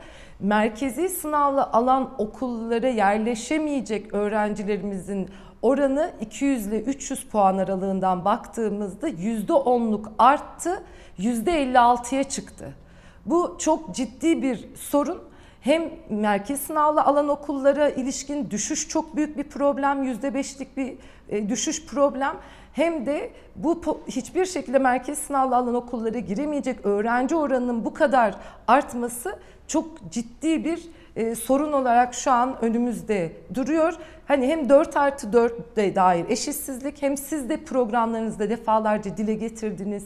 Biz de sizin programlarınızda bu uyarıları yaptık. Salgın gibi son derece kritik bir süreçte dahi yüz yüze eğitimdeki eşitsizliklerin uzaktan eğitimde başta yoksul öğrencilerimiz olmak üzere çok ciddi derinleştiği koşullarda sınavların yapılmasının 4 artı 4 gibi hiçbir bilimsel içeriği olmayan bir sistemin ısrarla hayata geçirilmesinin ve şunu da özellikle altını çizmek istiyorum. Yani düşünebiliyor musunuz Ezgi Hanım? 13-14 yaşındaki çocuklar e, son derece eşitsiz koşullarda aynı yarışa tabi tutuluyor. Salgında bile her öğrencinin istediği okulda eğitim görme hakkını esas alabilecek sınavsız bir eğitim sistemi mümkünken hastanelerden karantinadan çıkarılarak hiçbir şekilde internet erişimi olmayan kırsal bölgedeki bir öğrenciyle yine uzaktan eğitime hiç ulaşamayan bir mevsimlik tarım işçisi ailenin çocuğunu da aynı merkezileştirilmiş, standartlaştırılmış seçme elemeye dayanan yani sadece bu çocuklarımızı nasıl eleyebiliriz öğrencilerimizi? Yani bu yarış, bu rekabet gerçekten çok büyük bir zarar veriyor. Sınav öncesi de bu uyarı yapmıştık. Milli Eğitim Bakanlığı'nı tekrar ve tekrar uyarıyoruz. Öğrencilerimize bu süreci yaşatmaya kimsenin hakkı yok. Önümüzdeki yıl salgın bir fırsattı. Sınavsız bir eğitim sisteminin her öğrencinin istediği okulda eğitim görme hakkının hayata geçirildiği, geçirilebileceği bir fırsattı. Bu değerlendirilmedi ama artık bu merkezileştirilmiş sınavlara bir son verilmeli. Kamusal eğitim hakkı sorumluluğu var Milli Eğitim Bakanlığı'nın. Sosyal devletin temel ilkesidir. Tek bir çocuğun bile mağdur edilmeyeceği bir e, kamusal eğitim sistemini hayata geçirmek zorundadır Milli Eğitim Bakanlığı. Şu an sonuçlarını gerçekten çok ağır bir şekilde e, yaşıyor öğrencilerimiz, yaşatılıyor. Buna artık son verilmeli e, diyerek de özellikle tekrar belirtmek istiyorum. Teşekkür ediyorum. Yüzdelik dilimlerle alakalı tabii ki bir değişiklik var. 0.7 çarpanıyla aslında geçen seneyle bu senenin birbirine denk hale getirilip bir referans sistem oluşturulması durumu söz konusu. Yani geçen sene %10'a girmiş bir öğrenci yüzdelik dilim, dilimini 0.7 ile çarparsa bu seneki yüzdelik dilimine belki ulaşabilir gibi eğitim uzmanlarının önerileri de var. Yeri gelmişken izleyicilerimize de ben onu aktarmak isterim. Bir de nitelikli okullardaki kontenjan artışı ile ilgili bir soru yöneltilmiş. Necla Hanım göndermiş. Nitelikli okullarda kontenjan artışı olacağına dair aslında söylemler geçen yıldan bu yana var ama zannedersem bu kontenjan artışını yakalayamadık. Bir de bu soruya ilave olarak belki açık liseye e, gitmek zorunda kalacak öğrenciler acaba bu yüzden bu sene daha mı fazla olacak diye sormalıyım. Öncelikle nitelikli okul ifadesini o dönemde ilk sınav Maalesef. sistemi değişikliği Tırnak yapıldığında içinde doğru nitelikli bulmamıştık. demeliyiz. Evet. Evet, öncelik evet öncelikle hatırlarsak maalesef önce sınav kaldırılacak diye bir açıklama yapılmıştı. Sonrasında bu açıklama değiştirildi, isteyen girecek diye yapıldı. Sonuçta hepimiz şunu çok iyi biliyoruz ki her ebeveyn çocuğu için iyi bir gelecek ve nitelikli bir eğitim ister ve o yüzden de sınavlara giriş oranı çok yüksek bir şekilde gerçekleştirildi. Örneğin geçen sene %85'lerdeyken salgına dair kaygıya rağmen bu sene %88'e çıktı. O yüzden nitelikli okul değil, merkezi sınavla alan okullar ve adrese dayalı yerleştirmeyle alan okullar olarak ifade edelim. Şimdi merkezi sınavla alan okulların içerisinde fen liseleri, sosyal bilimler liseleri, proje okulları, Anadolu İmam Hatip liseleri, Anadolu meslek liselerinin teknik programları şeklinde çok sayıda okul türü var. Ve yine geçtiğimiz sene e, sizinle yaptığımız programda da yine belirtmiştik. Örneğin e, merkezi sınavla alan okulların geçen seneki verilerde de yarısından fazlasını okul sayısı olarak meslek liseleri ve imam hatip liseleri oluşturuyordu. Bu senede bir kontenjan arttırımına gittiler genel olarak ama bu tabloda yine büyük bir değişiklik olmadı.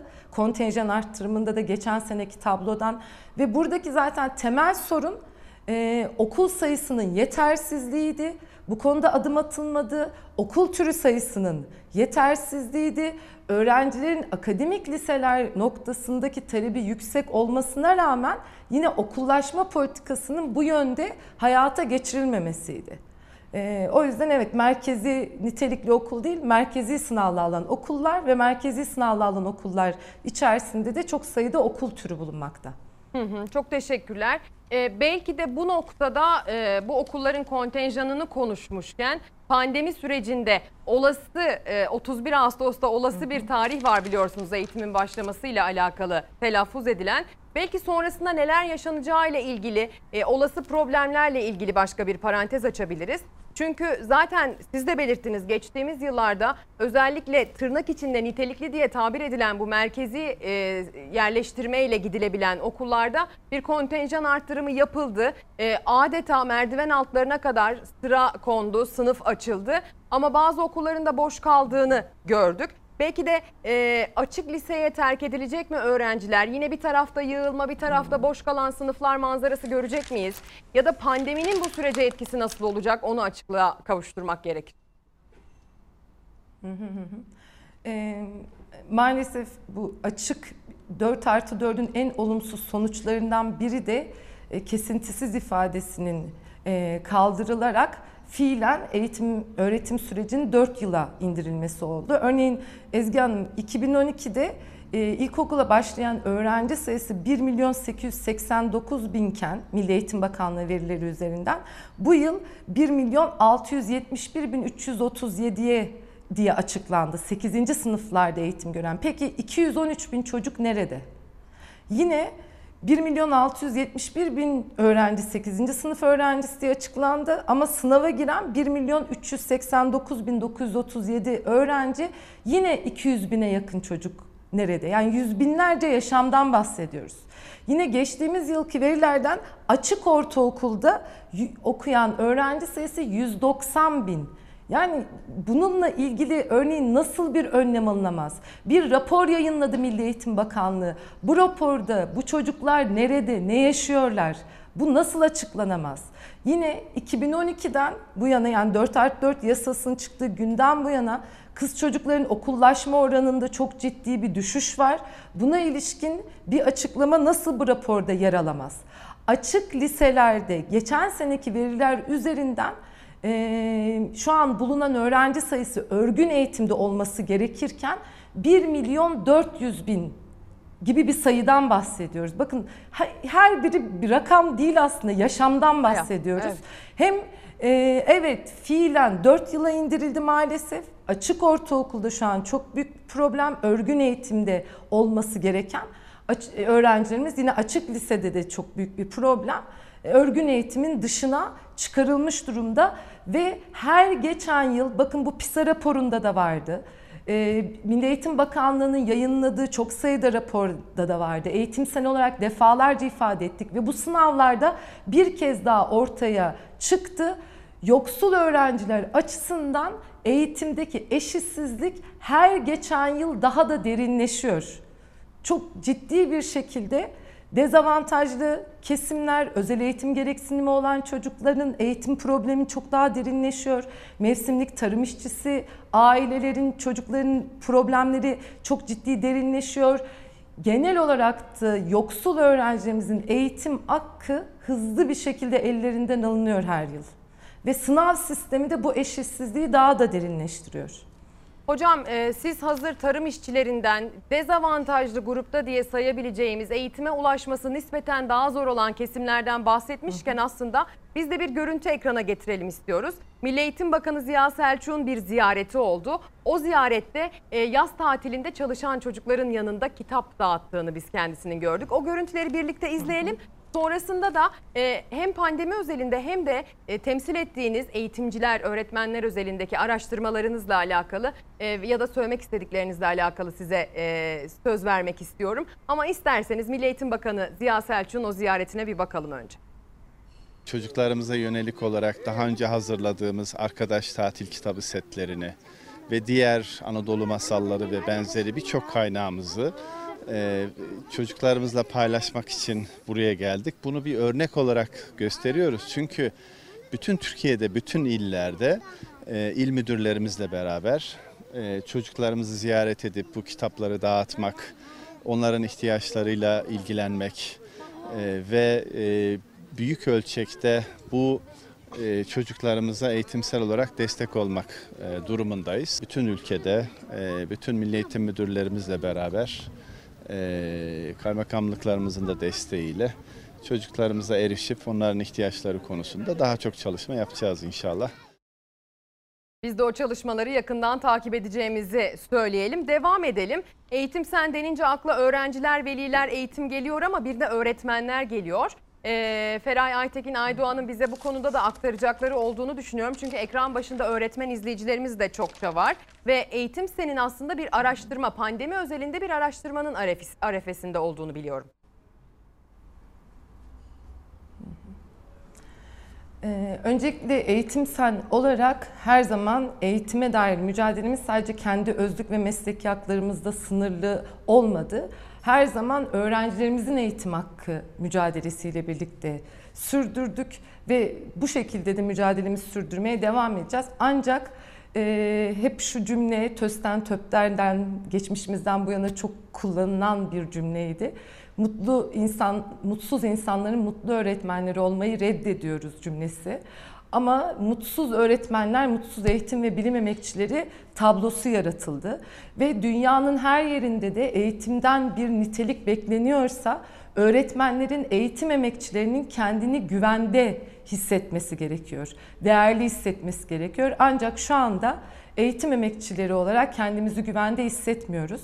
O halin açıklandığı günden bu yana 4 yıl geçti. KHK'larla birlikte bir ihraçlar süreci yaşandı. Hiçbir soruşturma geçirmeden savunma hakkı dahi ellerinden alınarak e, kamu emekçisi arkadaşlarımızın, eğitim emekçisi arkadaşlarımızın mahkemelerden alınan takipsizlik ve beraat kararlarına rağmen hala OHAL komisyonun işlememesi süreci devam ediyor. Biz bu süreçte yaşadığı stresten kaynaklı, sağlık sorunlarından kaynaklı arkadaşlarımızı kaybettik. Farklı işlerde çalışmak zorunda kaldığı için arkadaşlarımızı kaybettik ve kaybettiğimiz arkadaşlardan dönenler oldu. Peki tüm bu yaşanılanların sorumlusu kim olacak? Aileleri, çocukları açısından. Dün de Türkiye'nin her yerinde konfederasyonumuz kesik olarak sokaklardaydık. O ay komisyonu lağvedilmeli. Tüm arkadaşlarımız için hukuk, adalet ilkesi esas alınmalı ve eğitim emekçileri göreve geri dönmeli. Ezgi Hanım düşün 15 bu OHAL komisyon OHAL sürecinin ilan edilmesinden sonra bir yıl sonra bir anket düzenlemiştik iş yerlerinde ki ihraçlar süreci eğitim alanında da far, tüm farklı sendikalar üye ve sendikasız çok sayıda kişi tarafından gerçekleştirildi. Yine farklı sendikalar üye ve sendikasız tüm öğretmenlerin %85'inden fazlası hiçbir soruşturma geçirmeden mesleğinden çıkarılabileceğini düşünüyordu. Yani tüm öğretmenler, tüm eğitim emekçileri üzerinden böyle bir kaygı yaratılırsa hem çok ciddi bir adaletsizlik, hukuksuzluk hem de eğitimden kendini güvende hissetmeyen eğitimcilerin olduğu bir ortamda bir gelecek beklenemez. Dünyanın her yerinde nitelikli eğitimin hayata geçirildiği ülkelere bakalım kamusal eğitimin. Öğretmenlerin insanca yaşam koşullarının ve iş güvencesinin güçlü olduğu yine ülkelerdir. Ve yine üniversiteler bir ülkenin bugünü ve geleceği üniversitelerden e, sözleşmeleri feshedilen, insan toplum doğa yararını üniversiteleri savunduğu için e, ihraç edilen barış akademisyeni arkadaşlarımız Anayasa Mahkemesi kararlarına rağmen hala e, görevlerine iade edilmiyor. Bu hukuksuzluklar sonlandırılmalı, bu adaletsizlik sonlandırılmalı. Adalet, hukuk hepimiz için ve hızlı bir şekilde arkadaşlarımız görevlerine iade edilmeli. Yine o hal ilan edilme süreciyle birlikte bir kanun hükmünde kararname ile sözleşmeli öğretmenlik uygulaması başlatıldı. Arkadaşlarımızın mazerete dayalı tayin hakkı eşlerinden, çocuklarından kilometrelerce uzakta çalıştırılmak olmak, zorunda kalmak, iş güvencesinin yine 3 artı 1 üzerinden tekrar değerlendirilmesi, fiilen ellerinden alınması çok ciddi mağduriyetler yaşatıyor arkadaşlarımıza. 2017 Temmuz ataması arkadaşlarımızın örneğin güvenlik soruşturmaları onlardan kaynaklı olmayan nedenlerden e, uzatıldı. Hı hı. Güvenlik soruşturmalarının yapılması ve uzamasının arka, sorumlusu arkadaşlarımız değil. Mazerete dayalı tayin hakkı en temel haktır. Tüm emekçiler için, tüm eğitimciler için. Ataması yapılmayan arkadaşlarımızın sorunu devam ediyor. Bakın salgın dönemi ve mutlaka ve mutlaka ek bütçe açıklaması. Ee, sizin bu konuda bir araştırmanız olacağını biliyorum çünkü. Pandemi dönemiyle ilgili, eğitimin pandemi döneminde yaşayabileceği muhtemel sıkıntılarla ilgili e, aslında saha araştırması da yaptığınızı biliyorum. O araştırmada hangi aşamadasınız? Hı hı. Ee, Öncelikle aslında salgının başından itibaren hem uzaktan eğitim meselesi konusunda hem de Milli Eğitim Bakanlığı'nın yaptığı açıklamalar üzerinden takvim açıklaması yapıldı biliyorsunuz. Ee, Sağlık Bakanlığı Salgın Yönetim ve Çalışma Rehberi yine açıkladı ve Salgın Yönetim ve Çalışma Rehberinde okulların riskli alanlar olarak ifade etmesi giriş bölümünde kaygılarımızı daha da arttırdı ve sürekli Milli Eğitim Bakanlığı'na ilgili tüm kesimlerle birlikte Başta Türk Tabipler Birliği olmak üzere sağlık örgütleriyle, eğitim sendikalarıyla, veli örgütleriyle birlikte ortak akılla bir süreç işletilmesi ee, ve asıl olanın öğrencilerimizin eğitim ve tüm öğrencilerimizin ve eğitim emekçilerinin sağlık hakkı esas alınarak yürütülmesi gerektiğini e, söyledik. Bunu da söylemeye devam edeceğiz. Bu konuda adım atılmadı. Biz eğitim sen olarak bu konuda hem arkadaşlarımızla birlikte sağ çalışması yaparak hem de salgından önce e, tüm e, velilerimize, tüm eğitim ve bilim emekçilerine ve öğrencilerimize ilişkin bilimsel verilere dayanan somut gerçekliğimizi yine gören bir yerden evet bir çalışma e, yürütüyoruz. E, daha da olgunlaştırınca tüm ayrıntılarını da yine sizlerle paylaşacağız. Ancak ilgili kesimlerle tüm bu süreci yürütmesi gereken Milli Eğitim Bakanlığı'dır. Yine hızlıca salgın sürecine ilişkin e, şu çağrıları da hızlıca yapmak istiyorum ve şu uyarıları da. Öncelikle mutlaka ve mutlaka genel ifadeler üzerinden değil, e, somut adımlar atılmalı. Bir bütçe açıklaması ki konfederasyonumuzun da yine konfederasyonumuz keskin de ek bütçe e, konusunda yürüttüğü bir mücadele hattı var. Mutlaka bütçe ayrılmalı. Örneğin her okulda kaç temiz temizlik görevlisi ne kadar arttırılacak? Temizlik görevlisi istihdamı konusunda ne kadar bütçe ayrılacak? Dezenfekte ile ilgili ayrı görevlendirme bulundurulması mutlaka gerekiyor. Bununla ilgili bir bütçe ayrılması gerekiyor. Okullar arası çok ciddi eşitsizlikler var. Özellikle e, yoksul bölgelerdeki okullar açısından hem temizlik görevlisinin yetersizliği hem de temizlik dezenfektan konusunda ciddi problemler var. Temizlik, dezenfektan ve koruyucu malzemelerin yeterli koruyucu malzemenin olması noktasında mutlaka bir bütçe açıklanması gerekiyor. Sağlık görevlisi bulunması gerekiyor.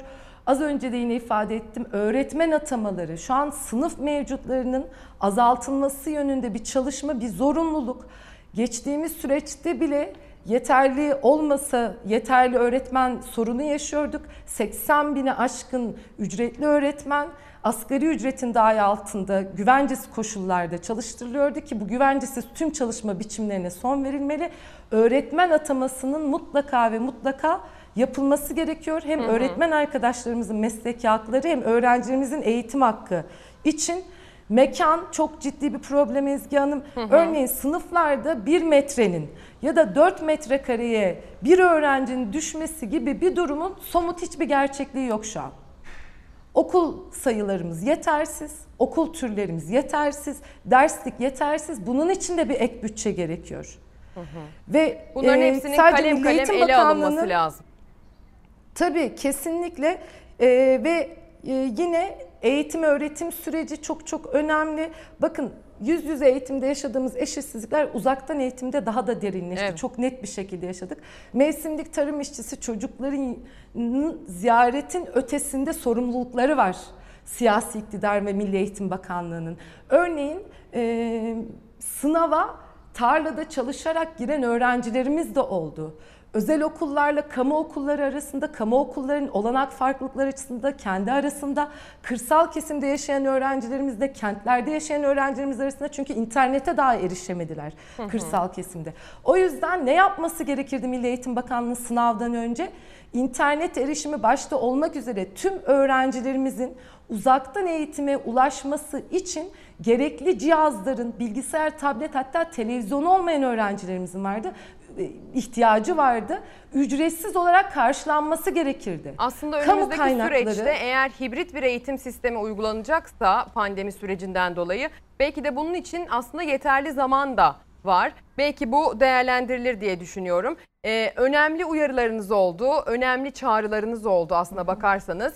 Hem eğitim camiasına hem yönetenlere hem velilere hem öğrencilere katkılarınız için ben çok teşekkür ediyorum. Ee, bu konuyu işlemeye devam edeceğimizi de söylemek isterim açıkçası hem size hem de izleyenlerimize.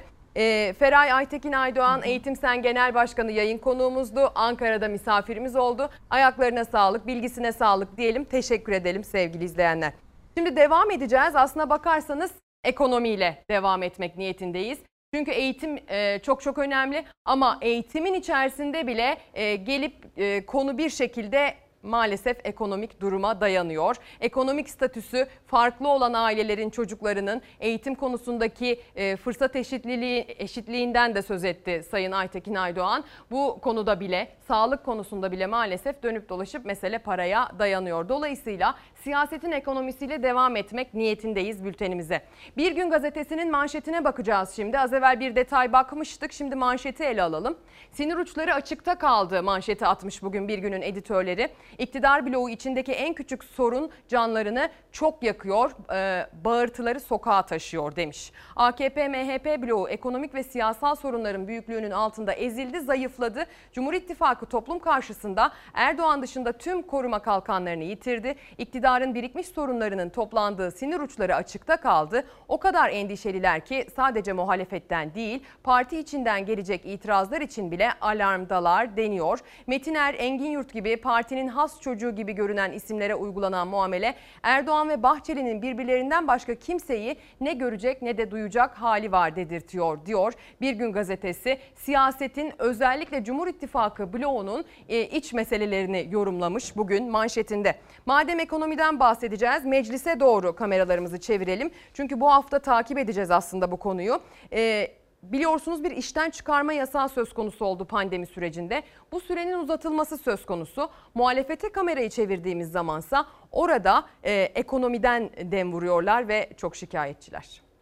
Devletin tulumbasında su bitti. Ülkemizin göz bebeği Türkiye Cumhuriyet Merkez Bankası da işler acısı halde. Merkez Bankası kasasındaki net rezervler artık eksi bakiye veriyor. Dünyada enflasyon sıfıra yaklaşmıştır. Bizde kaç? Yüzde 13. Bu nasıl bir soygundur? Bu ülkede ekonomi yönetimini bu iktidardan alın. İstediğiniz herhangi birisine verin emin olun bu küresel şartlarda istese de %13 enflasyon ortaya çıkaramaz. CHP Merkez Bankası Gelecek Partisi de enflasyon başlığı üzerinden açtı ekonomi defterini. Muhalefetin hedefinde Cumhurbaşkanı Erdoğan ve ekonominin patronu Berat Albayrak vardı. Millet gırtlağına kadar borca batırılmış. Bu rucube rejim işbaşı yaptığından bu yana işini kaybedenlerin sayısı ise 3 milyon 202 bin. Moğol orduları ekonomimize bu kadar zarar vere, veremezdi. Erdoğan ve sosyete damadı ekonomiyi talan etmişlerdir. Hiçbir dönemde bu dönemde olduğu kadar kamu kaynaklarını har vurup harman savuran, sorumsuzca, umursamazca harcayan bir yolsuzluk düzeni oluştu. Muhalefet ekonomi kötü, sorumlusu Erdoğan ve Albayrak sesini yükseltirken sözler sertti. Söz işsizliğe geldi. Bir konuda ama haklarını teslim etmemiz gerekiyor. Dillerinin kemiği yok. Akıllarına ne gelirlerse söylüyorlar. Memleket işsizlikten kırılıyor. Bunlar milyonlarca kişi iş bulacaklarını ilan eden şaşalı, tantanalı programlar yapıyorlar. Herkesin gözün içine baka baka boylarından çok büyük sözler veriyorlar. 18 yıllık AK Parti iktidarında tam 20 paket açıklamışlar. Bunun 15 tanesi istihdam paketi, 5 tanesi de reform paketi. Şimdi 21. paket yolda. Her paketten sonra memlekette işsizlik daha da artmış. Sadece işsizlik değil, gıda fiyatları, döviz kuru, geçim sıkıntısı. Her konuya ayrı başlık açıldı. Muhalefet kendi rakamlarını paylaştı. Her ucube rejim gibi Erdoğan'ın saray rejimi de milletimizin aşını, işini eritti. Parasını pul etti. 4 yıl önce 1 dolar 2 lira 98 kuruştu. Şimdi 6 lira 86 kuruş. Çeyrek altın 312 liraydı. Şimdi 659 lira. Aile Çalışma ve Sosyal Hizmetler Bakanlığı ise kısa çalışma ödeneklerinin bayram öncesinde hesaplara yatacağını duyurdu. Temmuz ayı işsizlik ve kısa çalışma ödemeleri öne çekildi. 27-29 Temmuz tarihlerinde hesaplara yatmış olacak. Para hesaplara TC kimlik numarasının son hanesine göre 27, 28, 29 Temmuz tarihlerinde sırayla yatırılacak. Şimdi de işsizlik diyeceğiz. İşkur da işsizlik diyor. İşsiz olan da İşkur'un kapısını çalıyor. Ancak son dönemde İşkur'un duvarlarında iş ilanı kalmadı. Bugün kaç iş başvurusu yaptınız? Merter'de 2-3 yere gittim. Erol Bey iş yok. Sıfırı tükettik. İşkur'un iş ilanları da işe yerleştirdiği işsiz sayısı da önceki yıla göre yarıya indi. TÜİK salgın döneminde işsizlik düştü dese de işsizler İşkur'a bile gittiğinde bu tabloyla karşılaşıyor. Daha önce iş ilanlarıyla dolu duvarları artık boş şeffaf dosyalar süslüyor. İş arayan çok ama bulabilen az. Çünkü eleman arayan yok. Başvuruyorum, iş vuruyorum. Şu anda eleman almıyoruz diyorlar. Kapılar yüzümüze kapanıyor yani. İşkur'un duvarları iş ilanlarıyla doluydu. İş aramaya gelenler önce o ilanlarda göz gezdirirdi. Ancak o ilanlar artık boş. Belli ki işçi arayan işveren de yok. Daha önce doluydu onlar. Şimdi hepsi boş genelde. Ne anlama geliyor? Yani işin olmadan anlamına geliyor şu an. Normalde duvardan boydan boya iş ilanı olurdu. Şimdi iş bulmak daha zor. Nasıl geçineceksin? İşte onu da biz de bilmiyoruz. Ek işler yapmaya çalışıyoruz. Ne gibi mesela? Yani kitap ayrıcı satmaya çalışıyoruz. Onun dışında çorap satmaya çalışıyoruz akşamları. Siz üniversite mezunu. Evet, grafik tasarım mezunuyum. Diplomalı işsiz Elif Hız gibi işkurun kapısı iş arayanlarla aşınıyor. Ancak yılın ilk 6 ayında 751 bin iş ilanı verildi. Bu sayı 2019'un aynı döneminde 1 milyon 75 bindi. Yani %30 azaldı iş ilanları. Bir yıldır günlük işine gidiyoruz, konfeksiyonlara gidiyoruz, şoförlük yapıyoruz. Dört tane çocuk var. Kiracıyız, 1 milyar kira veriyoruz. Kredi kartlar hep şey oldu, mahkemelik oldu. Sadece iş ilanları değil, işkurun işe yerleştirdiklerinin sayısı da düştü. Yine ilk 6 ayda geçen yıl 688 bin kişi iş bulmuştu. Bu sene 384 bine geriledi. Yani neredeyse yarıya düştü. 3 tane çocuk var okuyorlar. Ev, kira. Faturalar? Oradan borç al, buradan borç al. İdare ediyoruz. İçine ne bulursak ona yapıyoruz. Hiç mi gelir yok? Yok canım nereden olacak gelir? Kirayı da ödeyemedik. Biriken kira borcunuz ne kadar şu an? 4, 4 bin lira falan. 9 aydır iş arayan Gül Yılmaz gibi işkurun önü uzun süreli işsizlerle dolu. Bir senedir iş arıyoruz. Yıllardır İstanbul'da esnaflık yaptım. İflas ettik biz. Düşünüyorum bu insanlar nasıl geçimini yapıyordu? 2,5 milyar maaşla. O zaman düşünüyordunuz. Evet. Sorununuzun cevabını buldunuz mu işsiz kalınca? Nasıl geçiniyor? Geçinemiyoruz da. Bundan daha neti var mı? Çok net, çok net vatandaşın söylediği geçinemiyoruz diyor. Esnafın durumuyla ilgili dün de genişçe bir parantez açmıştık yine. Ee, biliyorsunuz bu ekrandan. Yeni Çağ Gazetesi de ilk sayfasından konuya özel bir yer ayırmış. Sahibinden devren satılık diyor başlığında. Haziranda 7222 esnaf kilidi vurdu. Satılık ilanlarında patlama yaşanıyor diyor gazete. İstiklal Caddesi ve Kadıköy bölgelerinde hizmet veren hazır giyim markalarının birer birer şubelerini kapattığını ve küçük esnafın sanatkar tarafındaysa devir ilanlarının arttığını söylüyor. Ve TESK Başkanı Bendemir Palandöken'in durumu yorumlamasını aktarmış bize ilk sayfasından. İsterseniz Bendemir Palandöken'e kulak verelim. Eğlence sektörü zaten battı. Sezon bitiyor. Para kazanamıyor. Boş ver. isterim. Borcunu ödeyemiyor. Borcunu. Depremini gördük, gezi olaylarını gördük. Her şeyini gördük ama virüs gibisi olmadı hiç yani. İstanbul'un kalbinin attığı Taksim'de dahi işletmeler ayakta kalmakta güçlük çekiyor. Birçok sektör gibi eğlence mekanları da zorda. TESK Başkanı Bendevi Palandöken aylardır siftah yapmadan kira ödemeye devam ettiğine dikkat çekti esnafın. Nakit desteği istedi. Belki izleyicilerden tepki de alabilirim ama ben bu sektörün temsilcisiyim. Bir, bir haneyi de ben konuşacağım. Meyhaneyi de ben konuşacağım. Dolayısıyla bu e, işi yapan insanların e, vermiş olduğu kira, istihdamdaki katkı, e, iş yerlerinin ne kadar e, insan çalıştırdıklarının hakkını kim savunacak? Bir kaynaktan en azından böyle 10 bin lira, 20 bin lira bir para verin. Geri ödemesiz bu olacak. Bu nakit bir destek olacak. TESK Başkanı'nın da söylediği gibi esnaf zorda. Açıldılar açılmasına ama giderleri aslında bu dönemde hala devam ediyor. Kira ödemeleri, personel giderleri ve masrafları derken bir de kapasitelerinin düşürülmesi ve saat 12'ye kadar işletmelerin çalıştırılması esnafı daha da zora soktu. 11'den sonra müşteri alma olanımız yok. Hani müşteri ne zaman oturacak? Müzik de yok, hareketli de yok. Hani bir müzik yapsan, bir hareket yapsan işte hemen geliyor yetkililer. İşte İşçi Bakanlığı'ndan şey var, hani müzik yapamıyorsun. Bir müzik de bir canlılık verirdi buraya. Şefi, komisi, garsonu, çalgıcısı, sanatçısı hepsi zor durumda. Havalar ısınıp en çok iş yapacakları dönemde sinek avlıyorlar. Salgından önce gündüz de turistin ilgisiyle kalabalık olan mekanlar hava kararınca da boş. Öyle ki geliri giderini karşılamıyor dükkanların. Dükkanın kapısı açıldığı an itibariyle 5 bin lira günlük masrafı var. Ama bu dönemde günlük cirosu 3 bin ila 4 bin lira arasında değişiyor. Yani kapısı her açıldığında dükkan zarar ediyor aslında. Bu dükkan gibi birçok eğlence sektöründe bulunan mekanların da aslında durumu aynı. Bu sokağın tamamında normalde 3-4 masa olması gereken saatlerde hiç kimse yok.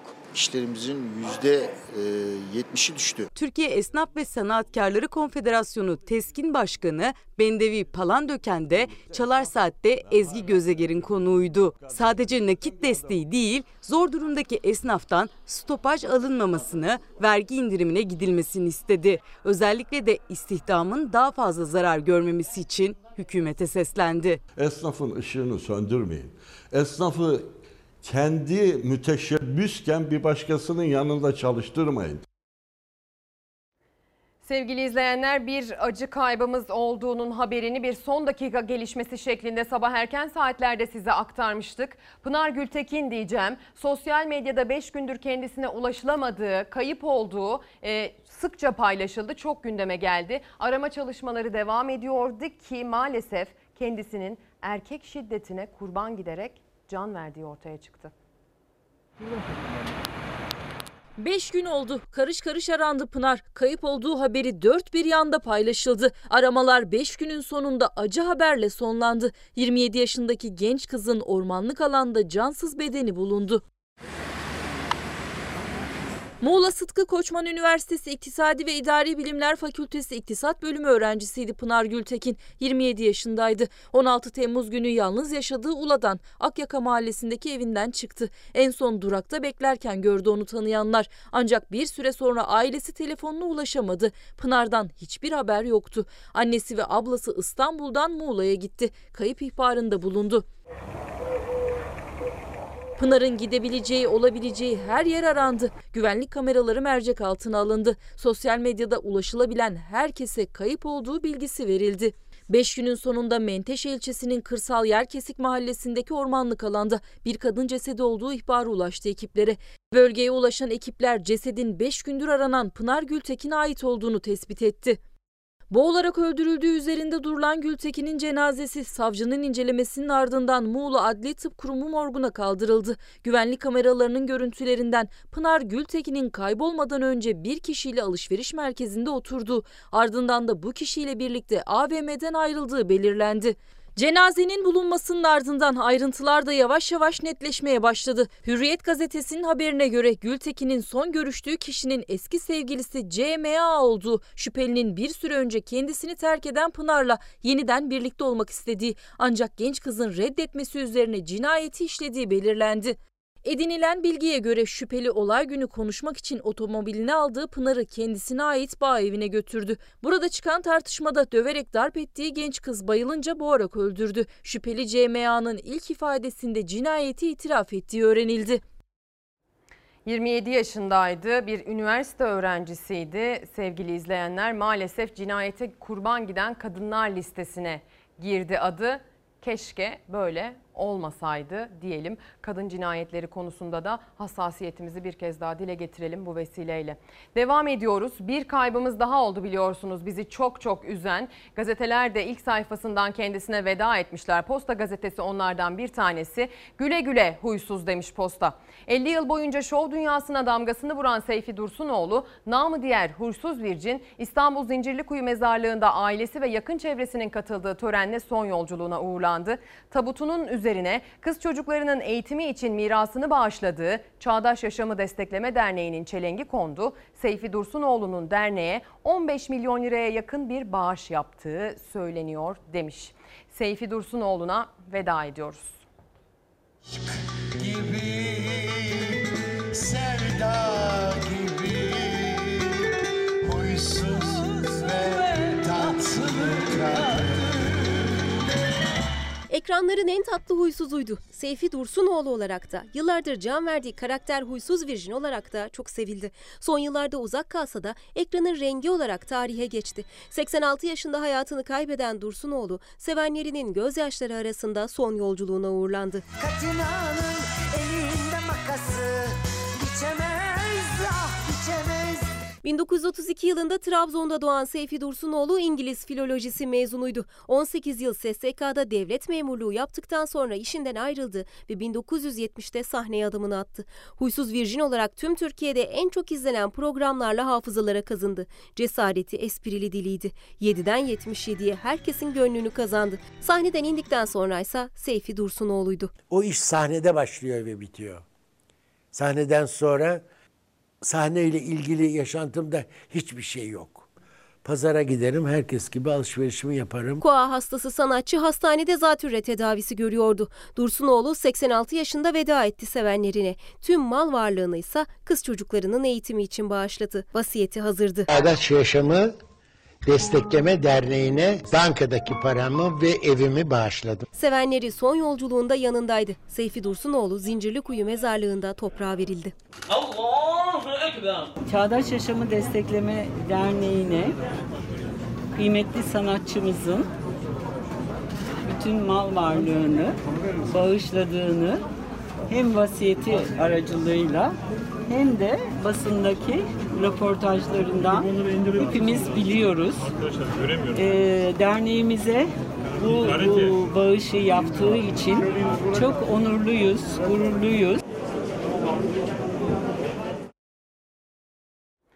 En tatlı huysuza veda ettik sevgili izleyenler. 80'ler, 90'lar dendiği zaman akla gelen ilk isimlerden biri olmaya devam edecek. Kendisi çağının çok ötesinde bir sanatçıydı.